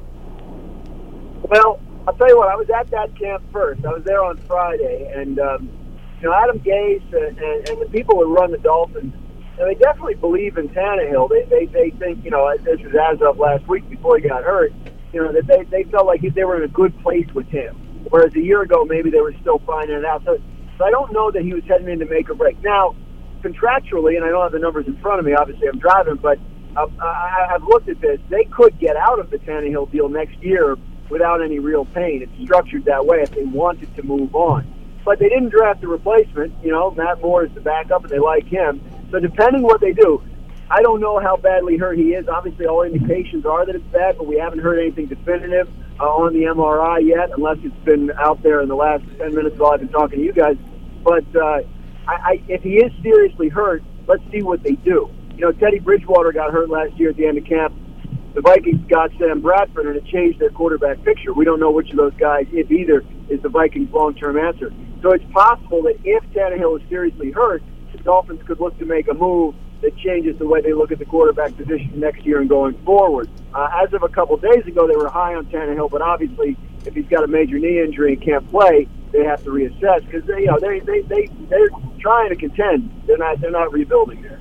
Yeah, th- th- this, uh, it just came out from Jeff Darlington of ESPN. The Dolphins' uh, mole next move, uh, his knee d- doesn't have a tear, but they're still mulling all their options at this point. So Right. okay, So, so yeah. yeah. so that's so that's where that's where that is. Um, also, the let's, the the other team in Florida that seems to always have a lot of potential is the Jacksonville Jaguars. They just seem sometimes not to be able to get out of their own way. Seems to be like again a lot of optimism this year. What do you see out of the Jacksonville Jaguars this upcoming season? I I think that's a team that's still kind of putting itself together. I mean, they have look. You, you talk about potential. You look at the names on their defense, and it looks like it should be a good defense. I mean, AJ Bouye and Jalen Ramsey at cornerback. Uh, you know, the, the, the linemen they have up front with guys like uh, you know Malik Jackson and the third round pick last year, Yannick Ngakoue, uh, Dante Fowler. They bring in Calais Campbell. uh, Telvin Smith at linebacker. And they, Myles Jack going to play middle linebacker for them. They have a lot of stars, star power on that defense. It should be good, but like you mentioned, I mean, they got to got to put together. A team that hasn't won more than five games in a year since 2010. You know, it's been a long time. So I talked to Tom Coughlin for a while about the concept of culture change and what that means to him. And you know, he's really focused on trying to get a group of guys that has done no winning at all to, to figure out how to do the things it takes to win. And they're riding them hard. I mean, they're practicing them two and a half hours a day. This week they're doing five straight padded practices. You know, you don't see that in training camp. So I don't know if it's going to work. But Tom Coughlin and Doug Marrone are trying to kind of whip this group into shape and, and kind of get them focused on the idea of work, dedication to the team. You know, they got all dressed the same in practice. You know, uh, Telvin Smith said he couldn't wear his uh, his shaded visor in practice. You know, not allowed to wear hats in the building. Real strict discipline code there. Obviously, with Coughlin as you'd expect. But the the idea is uh, just really change the culture there and get everybody to buy into what he believes is the way to win. And you know, obviously, he can go up there and wave two Super Bowl rings at him and tell him it's not just talk. Well, how do you how do you think they see Blake Bortles? Because obviously they drafted him with high hopes, but it hasn't really seemed to be working out. It's almost like he's regressing. So as good as you said, like you know, their defense is great on paper, at least you know, speculative for this season, but. The, you know the quarterback position hasn't been too strong for them. Are they looking at potential replacements? Are they grooming someone? They're not grooming anyone. Again, like the Dolphins, they didn't draft one, so uh, it's Bortles right now. They, you know, they have the fifth-year option on him for 2018, but that's only guaranteed against injury. So if he's healthy but disappointing, they can move on after this year. So, um, no, they're not grooming anybody. But I, I mean, you know, everybody knows that next year's quarterback class in the draft is well thought of, and looks like it could be an interesting free agent class if it has Kirk Cousins in it and, and Sam Bradford in it. And, you know, I think Matthew Stafford will get a deal done this year, but what if he doesn't? You know, so there could be some options next year. But, you know, look, they, they, I think what they're going to do, guys, is I think they're going to they're going to run the ball. I think they really love Leonard Fournette. They still like Chris Ivory. They still have T.J. Yeldon. I think they're going to. I didn't watch the whole practice to every pass that he threw, but I feel like every pass I saw Blake Bortles throw in practice on Monday was at or behind the line of scrimmage. I think they're going to kind of sort of really bring it in and try to minimize the risk with this quarterback, Mhm. uh, especially as he kind of tries to build back off that that down year. But uh, a lot of running. That's why I think that you know Branden Albert's surprise retirement, which happened Monday morning, the day I was there. Now they got to get Cam Robinson ready to play left tackle right away. Figure out what they're doing at guard. You know, really important to have that offensive. That's a rebuilding team, and they're going to have to assess Blake Bortles in a rebuilding year, and that, that could that could go either way. Dan, now obviously the top story that's been going on is the Baltimore Ravens and, and Colin Kaepernick and the, the outcry about what's been going on ever since last season with him. Uh, I have two questions about this with you. The first one being, shouldn't this be about the type of football player he is and not about his political stance? And the second question is, are owners being too scared at this point to take a chance on Colin Kaepernick? Oh man, I, I these are softball questions, man. Like I, I am, I have very strong feelings about the Colin Kaepernick situation, and I think your, your answer to both your questions is quite obviously yes. But unfortunately, it's not obvious to enough people. Um, look, I mean, this is this is ridiculous. What's going on? I mean, when you look at there are people in the league that have roster spots that have committed domestic violence, that have driven while drunk, that have used performance-enhancing drugs. That I mean, like the list goes on and on and on. The Bengals drafted a kid that we have video of him punching a woman in the face. Like these people have roster spots. Colin Kaepernick, peaceful protest of the national anthem in the United States of America. Like, what on earth are we upset about? But you know, owners are look at look at Steve Bisciotti of the Ravens, who's having this like sort of mini breakdown in public this week about the agonizing over whether to sign him or not. Like, oh, I had to reach out to season ticket holders and sponsors, and I don't know, pray for us. Or, come on, man, He's- either he's good enough to help your team or he's not. The fact that he's not on a roster is a joke. And, and I think you know the owners are, are showing a great deal of, of cowardice. I mean, someone's got to step forward. I'm interested to see what happens in Miami if Tannehill is seriously hurt, because I think that's a place where the owner and, and, the, and the organization is, is a little more forward thinking and cares a little bit less about what people think. Might be a tough sell because he did go down there last year and wear a Fidel Castro T-shirt, which justifiably annoyed the uh, Cuban community down there, uh, and and that might make it a tough sell. But in terms of what he did, there's a lot worse going on around the league in terms of the kind of people that are on these rosters, and I think it's a shame uh, that it's gotten this far. This is a player. He's not perfect by any means. He's not what he was in 2012. He hasn't developed the way he would have wanted to, but he certainly deserves the right to go in to a camp as one a part of a 90-man roster, get some coaching, and see if he can get his game back where he wants it to be. Because he's got enough talent that somebody without all the off-field stuff, uh, which is very benign compared to a lot of other people's off-field stuff, would would be somebody that you whose talent you would definitely take a chance on. Uh, let's move uh, away from Kaepernick and, and go to another uh, quarterback over in Cleveland. sure? Because I really like talking about it. Dan, I, I like talking about him too, and I, I kind of share uh, a lot of the same sentiment that you do. But uh, Like- I, I like, I would like to also talk about you know Brock Osweiler. I, this guy he went to Cleveland. He got he got you know thrown out of Houston pretty much. You know, and uh, but they, he has a good team around him over in Cleveland. Do you can you see him resurrecting his career over there, or you think that he's going to go over there and it's pretty much uh, It's the same thing. yeah, it's pretty much the same thing. Well, I, I think he's probably Cleveland's best option right now. Now, that's not saying much, but I think it's true. And um, I, I just don't think Cleveland really wanted him. I, I think Cleveland wanted to, to take his contract to eat up cap space. Remember, when they acquired him, their press release announced it as uh, uh, Browns acquire a second round pick from the Houston Texans. It barely mentioned Osweiler. so they, they never planned to keep him. But their quarterback plans for the offseason didn't come together. That's true. That's what it said. Their, their quarterback plans for the offseason didn't really come together the way they planned. So um, he's there now. It seems like they might want to try out Kizer. That that's an interesting aspect of Yeah. the Browns. We'll see how that shakes out. But but hey, another thing. I know I just said this about Kaepernick. But watch Miami there. Uh, Gase, Adam Gase coached Osweiler in Denver, and if he liked him, then maybe that's a that's a team. Because if the Browns are still looking to unload him, maybe that's somebody that uh, that might be interested. Uh, Funny you mentioned Kizer too, Dan. Uh, you know, I I liked watching him over at Notre Dame in, in college, and I, and I me p- being a Jets fan, I actually wanted the Jets to get him because I, I know they have some quarterback problems uh, over there, and uh, yeah. I've heard about that. so is everybody else, Dan. You know, but uh, you know, I do think that uh, with talent around him and Corey Coleman and, uh, and uh, other players, I I, I think uh, you know Brock Osweiler might be able to resurrect himself. Yeah, well, look, and the other thing, even if it's Kizer right away, right, even if he's not ready, like the Browns like their offensive line. Yeah. They went out and signed Kevin Zeitler. They signed J.C. Tretter. They like Joel Bitonio up long term. They still have Joe Thomas. So if you're going to throw somebody into the mix who, who might need a little work, you know, you have a running back you like, you have an offensive line you like, you might be able to get away with it, uh, and and uh, and you know, I don't know how have any success, but maybe develop a young quarterback if it's Kizer, or maybe uh, yeah, maybe have uh, something productive going on with Osweiler if that's the way you decide to go, or Cody Kessler, whatever it is.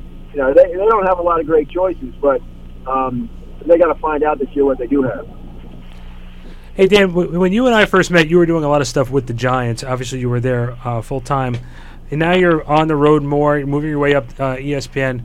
Uh, what has that experience been like for you on a personal level, being with one team and sort of moving, you know, moving uh, all, all around now? Can you talk about on, on the, the pros and cons of it, like the, the, the success that you're having, but does it affect time with the family?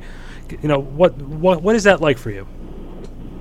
Yeah, look, um, my career history, I was a baseball writer for 14 years, including nine as a full-time beat writer. So I did my traveling um, before I had kids.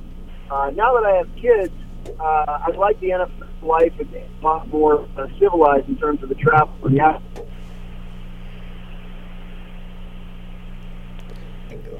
I think we lost. I think we lost Dan again. Dan, are you still with us? Oh, we just lost him. Okay, we'll try and get we'll try and get Dan back. Yeah, I'll try to get. But I definitely understand what he's saying too. I mean, the- Yeah, the, no. baseball season's obviously so much longer than the NFL season, you know, and It, uh, yeah, the NFL season is only 16 weeks, and plus the training camp and so on and so forth. Yeah. it's very, very, very difficult, and uh, that's it's not as difficult as baseball life, where you have 164 games. You Yeah. have, uh, you know, you have NBA's 82, 82 Yeah. games plus preseason, NHL, same thing. It's really, really hard, and Yeah. being on the road, and I figured it was the proper question to ask because people don't understand that these players who have lives and complicated lives and so on and so forth, writers and media people have it too. oh yeah, and and I mean, as far as like part Look, of the media. look what I do. Look what I do Yeah, to you. Yeah. I, Steve, Steve, Steve has the toughest schedule of all. I'm abused over Yeah, here. There's no, a no, ball. no, no, there's yeah. a ball and chain on his ankle. he doesn't move from that seat all week. No, no, and and you know, and going off on somebody who has a kid themselves and what he's talking about. When you have kids, things change a little Poopy bit in your life. Yeah, poopy diapers. You have many of those that change. You know, and especially since he had, he said he has kids. I have one right now, and just I'm one poopy diaper. You know, and maybe four a day, maybe. You know, but either way, though, it's just one person we're talking about. He's probably. I mean, he, I'm sure, like you said, he has kids. There's multiple, so uh, it does. It doesn't make it any easier, you know, and it, it only gets harder. So yeah, uh, and I guess you know, as your career goes on, you want to, you know, you want to spend spending 14 years covering baseball has got to be a, a little difficult from his part. we weren't able to get uh, Dan Graziano back. So what we're going to do is we're going to take a quick break um, so we can process. We, we got a lot of NFL in tonight, boys. We did, we did. Uh, we'll come back with something or nothing, uh, web report, and talk a little New York Yankee baseball, and then we're going to close up shop. Yeah. yeah. All right, so that, that's where we are. All right, good, t- good time, good, good job. Little little blues traveler. Oh yeah. No, you know how I love the Blues Travels, Randy. Off topic. Backsportspage.com. We're gonna murder Steve. I'll talk to you a little bit.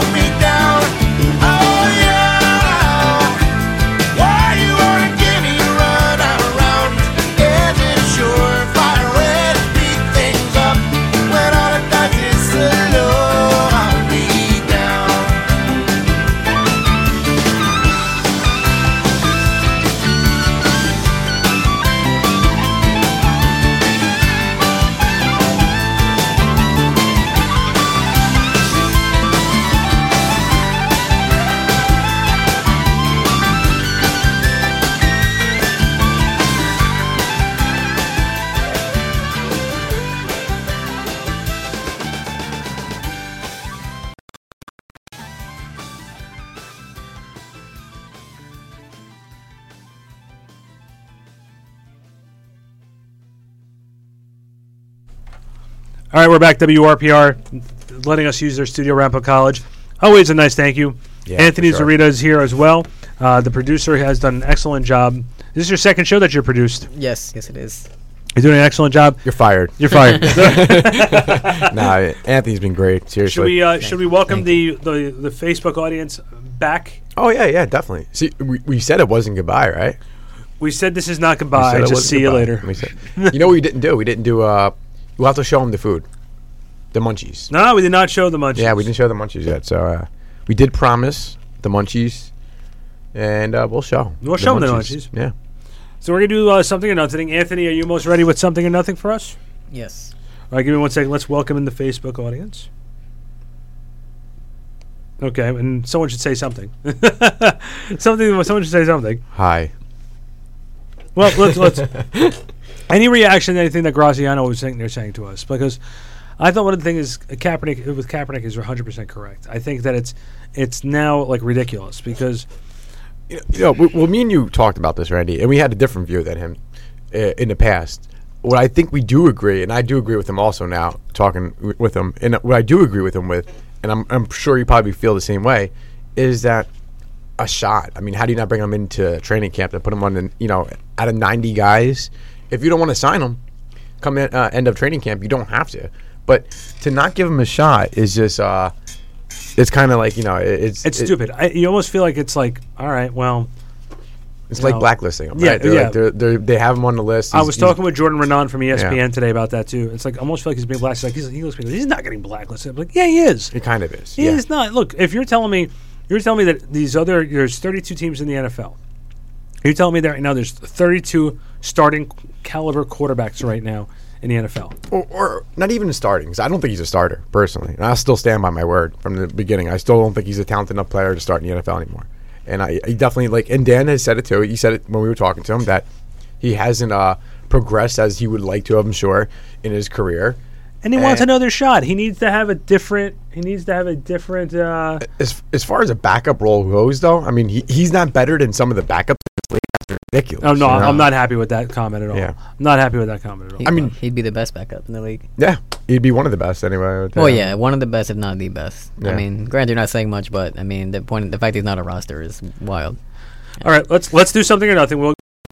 This Kaepernick story is not going away. It's Yeah, gonna be yeah. wait. It's gonna be here. So let's. It'll be here next week when, Yeah. when nobody signs him this week. After nobody signs him this week. It'll be here this week when. you know. yeah, yeah. All right, so Anthony, what do we got? Something or nothing. Let's go. By the way, I'm sorry. Something or nothing brought to you by our good friends over at Level One Gaming in Pompton Plains, New Jersey. Go to level1games.com now. You can take your game to the next level and relive your childhood at level1games.com. They have over 500 titles of all different video games between PlayStation, Xbox, and Nintendo.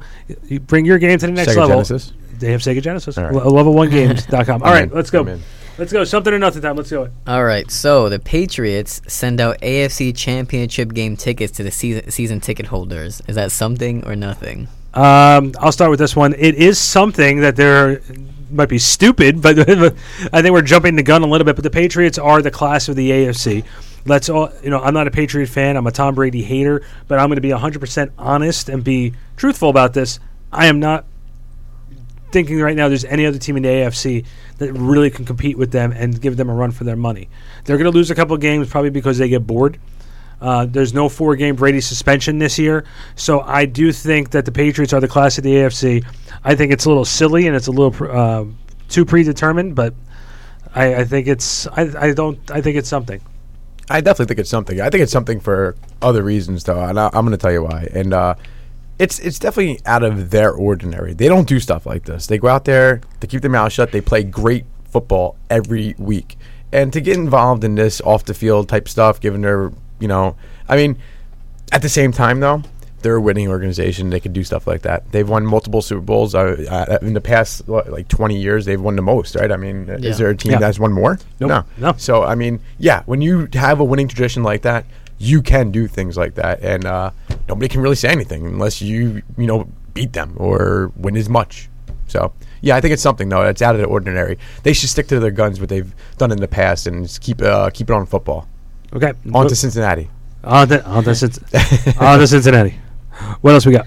All right, so uh, let's switch the gears a little bit. Little bit. Aaron Judge was benched for tonight's game versus the Indians, and he had a day off a week ago, about a week and a half ago. So I, mean, I don't know if it's just a day off. Is it something or nothing? He has uh, he has tied the Yankees record for more strikeouts in a month, and he tied his own record from the month before. So he's going through a bit of a rough patch. Something or nothing. Nah, I don't think it's anything major. Um, I think it's. I, I'm gonna say it's nothing. It's just a rough spot. You know, you can't be as good as he is and not struggle. You know what I mean? I think that I think it's nothing. I think right now we're not we're looking too much into it. Uh, I'm going to agree again, and I'm going to say it's nothing. Uh, he is a rookie. He's going to strike out. He's also has some of the most home runs, and not, let's not let's not forget the fact that I think uh, this year is going to go down as the year with the most strikeouts ever for batters, and it's also most strikeouts by pitchers too ever. So it's kind of interesting. So it's almost like you strike out or you hit a home run, you know, and that's what that's what the uh, mo. He's the quintessential player for that. And uh, this is nothing more than a routine um, sit down day for him. I mean, he, he played. Uh, you said what you said a week ago. Was last He had time? his day off a week Come ago. A week ago. Yeah, so he- he's getting his, he's getting another day off.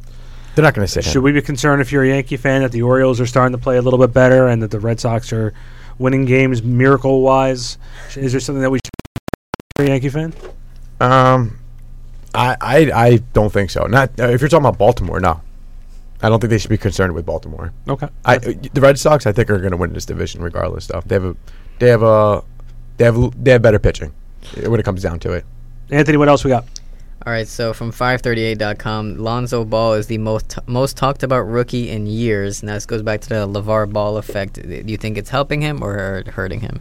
Uh, I think this is nothing. I think once the NBA season comes around, I think it's all going to be about, you know, Basketball. it's all going to be all about basketball. I think the father has to shut his mouth. I think this is now officially becoming a little out of hand with him. Yeah.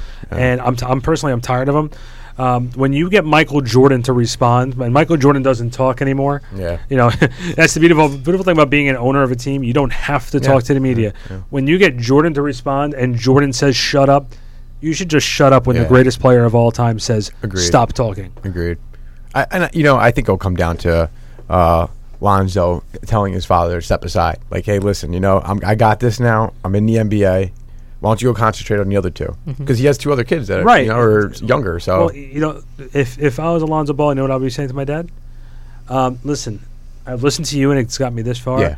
I think I'm going to listen to that Hall of Famer who's the owner of this team, who want, who's taking me under his wing. yeah, Uh, because not for nothing, he's he's just doing a little better than you are, Dad. yeah. So- it's true. Uh, right Sure. now, right now on Facebook Live, we got some visitors. Viviana Ruggles, who we've had on this show this time last Hello, year. Viv. Yeah, Steve. Steve says hello, Viviana. Welcome back to the show. If I if I could do a sidebar on that, I've now heard that families are reconsidering uh, UCLA because they don't want to deal with LaVar Ball. Interesting. I, I, I agree with that. That's that. really I, I interesting. actually I believe Yeah. I can see that and I agree with it because he's just one of those guys who should just shut his mouth Yeah, yeah. and stop talking. Yeah, I, you know, he's. He, I mean, it's obvious that he's living vicariously through his kids, right? I mean, There's Yeah. nothing wrong with that as a parent. There's Yeah. gonna be a time where you're gonna live vicariously through your son. on the sidelines, you know. But I'm not Also, to a certain extent. Yeah, exactly. To a certain extent, I think he's definitely crossed that boundary though, into the where he's creating more negative press than positive for, um, you know, uh, Zo over in the, in the NBA. I think he's got to step back. He's got to concentrate on his younger kids, where you know his AAU league pulling them off the court and all that stuff. He, wants to do that. Go it's, right ahead. it's turning into a sideshow. Yeah, it it's is. turning into an absolute sideshow, which I think is ridiculous. Yeah. I can't wait till the NBA season starts, so he will shut his mouth again. When Michael Jordan, the greatest player of all time, tells you to shut your mouth, yeah, it's yeah. time to shut your mouth. Well, I think that last thing where this last incident where he um in the, I think it was Adidas Adidas's uh uh tournament yeah, it was Yeah. the Adidas tournament where yes. he like called out the the woman referee and Yeah. like you know Yeah, it's that's that's ridiculous you know and I, I- I'm not really I haven't spoken to him or interviewed him so I don't know his point of view but from what I heard I heard don't care what his point of view is. from but- from what I see in the press though he has something against like you know women in basketball like he's got to like you know, step aside Or you women know? in business in general. yeah it was that- it was yeah, one exactly. thing for you to try to push your son to sign a hundred million dollar shoe deal. yeah Again, I get it. You want to try and build your brand because what happens if he becomes a total bust? Of course, and then yeah. You know he's the he, still got, the, still got the hundred million dollars He's still got the hundred million right? Yeah, dollars in yeah, the bank. if he gets it, exactly. if he gets you still have hundred million dollars in the bank. he's going about it the wrong way go- yeah, you're going totally the wrong way, Yeah. and you're embarrassing your family. yeah embarrassing your family. All right, Anthony. Uh, one more, then we have Eric Webb. Okay, so ESPN has the Boston Celtics regressing. Now, you know, obviously they just acquired Gordon Hayward, and now some believe that wasn't enough of a superstar signing, superstar signing to actually compete in the East. Something or nothing. At the end of the day, I love these prediction games, but it comes down to what they do on the court. Um, I think the Boston Celtics did not move the meter whatsoever against the current Cleveland Cavalier team that they have now. Until told otherwise, Kyrie Irving is a member of the Cleveland Cavaliers. Yeah, yeah. And so until something changes where he gets moved, just like Carmelo Anthony is a member of the New York Knicks, Yep. until he is moved. Uh, you and I discussed last week what teams, uh, sorry, what one of these three players is going into camp with their same team: Kyrie, LaMarcus Aldridge, and Carmelo Anthony. As of right now, all three of them are. Yeah. So Kyrie Irving, LeBron James, Kevin Love. I love the Jeff Green pickup. Th- They're still the team to beat in the East, and I don't see this move that the Boston Celtics made of, of getting um, Gordon Hayward to be the thing that's going to get them over the top. I don't think they moved the needle whatsoever. And like I do agree with that, so I do think it's something that they're going to regress. But at the end of the day, it's really not that big of a deal. um, you know, I'm going off what you said. Uh, speculation is just that speculation, and uh, I, you know, Gordon Hayward, uh, out of all the superstars that were uh, available in in the offseason this year, I, I think he was the worst one out of them all. So, I mean, eh, still, still a superstar, Yeah. but I just don't think he was the best one out there, and uh, I don't think him going to the Celtic, Celtics is going to make that team um, bring them to the next level. So, no, I, I don't think he's going to, you know, really uh, help out. So. All right. And um, do you have one more? No, that's it. You have, that's okay. That's something or nothing. Brought to you by Level One Games. We'll jump back into that in a little bit. Let's welcome Eric Webb to the show for the Web Report. Web Report brought to you by our good friends at the Gorilla Martial Arts Academy in Caldwell, New Jersey. When you join that school, you're not joining a school. You're joining a family. Go to kneeonbelly.com for more information. Okay, uh, Eric Webb. Hello, my friend. Hey, how you guys doing? Eric, my man. What's up, guys? So we are uh, we're we're still on the air. They haven't kicked us off yet, and uh, we have we have about six minutes left with you. Uh, so you ju- heard us talk about the, Le- the LaVar Ball and Alonzo Ball. I know you're you're very big with the NBA. How do you take all of this? Do you think this is all nonsense and, as uh, Steve likes to say, poopy diaper talk? I will say, like, since the beginning of Lonzo and you know LaVar and all the talk around him, I couldn't stand LaVar. Um, I kind of like respect what he does because you know he just wants his son to do well, but you know some he does need to shut up. Like he speaks way too much, and he just says the most outlandish things.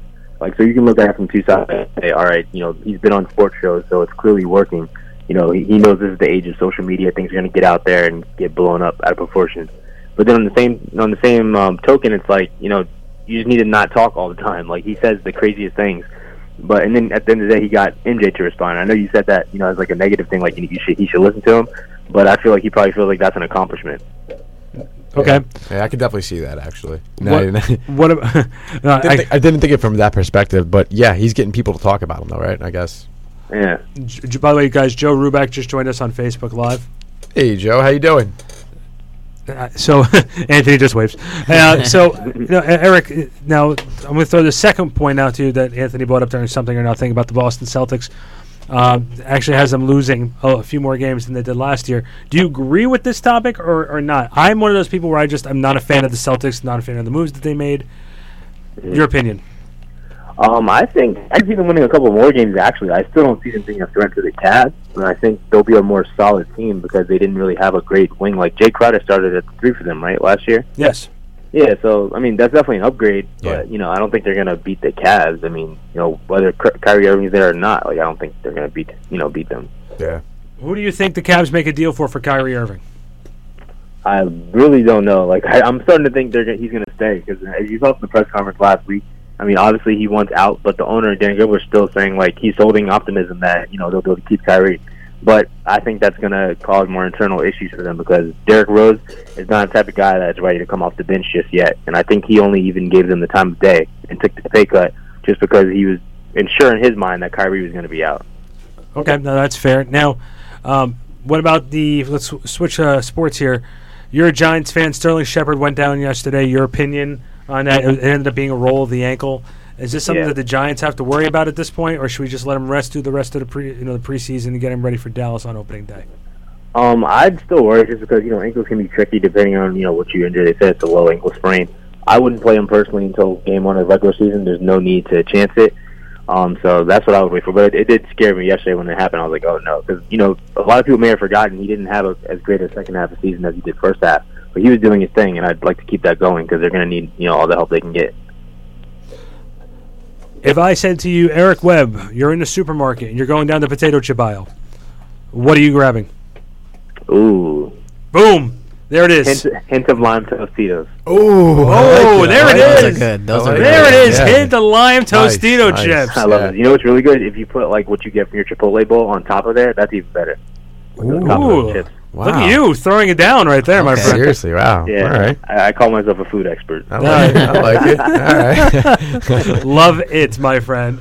Love it. All right, Eric. Well, I'm sorry we are short a little time today, but I'm glad you got to call in. We do this with you every single week. We love having you on. Um, so let everybody know where they can find you. Yep, eWeb BSP at, on Twitter. I love the fact that ESP uh, he's got the the BSP in the uh, eWeb BSP. eWeb BSP man. a lot of bees in there. Now, listen, listen. You're on Facebook, all right. You now give your Definitely a lot of bees. I didn't even think about it like that. I didn't even wait. There's triple V's. That's like the big baller brand. Oh, no. Oh man. Oh no! No, no, don't do wait, it! yeah. Don't do it! You lost us. Am I low key part Yeah, of the big baller yeah. brand? We'll find out. Yeah. Don't do it, Oh, my man. friend. Don't do it. Oh. Uh, all right, so I You- need You're you. wearing the kicks right now. Don't lie, right? I won't tell anybody. no, no, no. He decided to go with Steph Curry's today. All right, all right. Yeah, I got those on. All right, so in, in 30 seconds or less, give Steve the best uh, sales pitch to join Facebook. oh, you're not on Facebook? Oh, there it is. man. There it is. Oh, wait, you're not on Facebook? That, that's it right there. That's uh, that, that says it all. That that definitely says it all. Yeah. Oh, oh you're not on It's a Facebook. great way to keep in contact with old friends and to make new ones. There Uh, you go. That's a good point. That's a good point. All right, Eric, man. We'll talk to you next week. All right, thanks for having me. See you guys later. You Take got care. it. And we'll also say goodbye to Facebook right now. Goodbye, Facebook. We had a lot of watchers. We had, uh, I think, about 15 watchers. Just There we go. Yeah, yeah. Extend that brand. You know, you know what it is, right? I'll tell you right now. What's that? It's the guy next to us. Oh, yeah, no, I'm telling you, man. Anthony, that's fine. This guy Anthony just to us. brings his A game. Yeah. he- I listen, try, he I brings the A game, and uh, you know, people just flock. They I- flock yeah, to that. well, you know? hey, if you guys want to, if you guys want to say that, fine. I'll, I'll take it. 15 this week, 30 next week. So, so he's going, oh, stop. so, 30 next I'm week. not one to turn down I'm a calling comment. It. I'm calling it. so basically, um, you watch Curb. Yeah, yeah. okay, so you yeah. watch Curb Your Enthusiasm. Love Curb. The episode where Rosie O'Donnell and Larry David were com- competing for the girl. Do you remember that episode? Uh, doesn't ring a bell. It's- He was. He was. It was the. the They were competing for what? They were competing for a girl. It was the, called the bisexual, and Larry was taking Viagra to juice. I think I I kind of know. I mean, I think that was that six or seven season. it was season eight. Season eight. Yeah. All right. Okay. No, he was in New York. That's actually kind of recent too. Then what? They had nine, right? No, no, no, they're going into season nine. They're going into nine. They're going into nine. So, the the, re- the reason why I'm bringing this I up, I can't remember. there was there was a scene where Larry saw a guy from California in New York at the Chi- at the Larry David, big Jets fan, by the way. at the Throwing it ja- out there. at the Japanese. I'm ignoring that comment. And a Yankees fan. Um, Jet Yankees. Okay. he walked into the Japanese restaurant and he saw this guy who drove him crazy in, in California. He sees him in New York. He goes, "How come we never have lunch?" He's like, "Who's oh?" He goes, "We goes, we should do lunch in New York." He's like, "We don't have lunch in California, so why would we have lunch here?" and then he's like, "He's like Larry, this is the world." he's Oh, like, man. "He's like, you know what, Ducky." He, he, he, no, sorry. He says, "Larry, this is the world, and you're living your life like right here." He says, "Larry looks at me, and goes, you see that? I want you to bring that in a little more, right there. Perfect. That's the way I live my life. You're good, you're good. I live like that. That's You're how much. I open up my life. So, all right. So, uh, if you want to follow the show, we're on uh, Off Topic BSP on Twitter, as well as Anthony didn't make the uh, Instagram account like he promised. Not yet. Not, Not yet. yet. It's all right. We're- we're- we're getting time. there. We're getting there. We're in preseason right now. Yeah, we're in preseason mode. we're, on, we're on Twitter at Off Topic BSP. We're on Facebook, Off Topic Stephen Randy. Go to SoundCloud.com.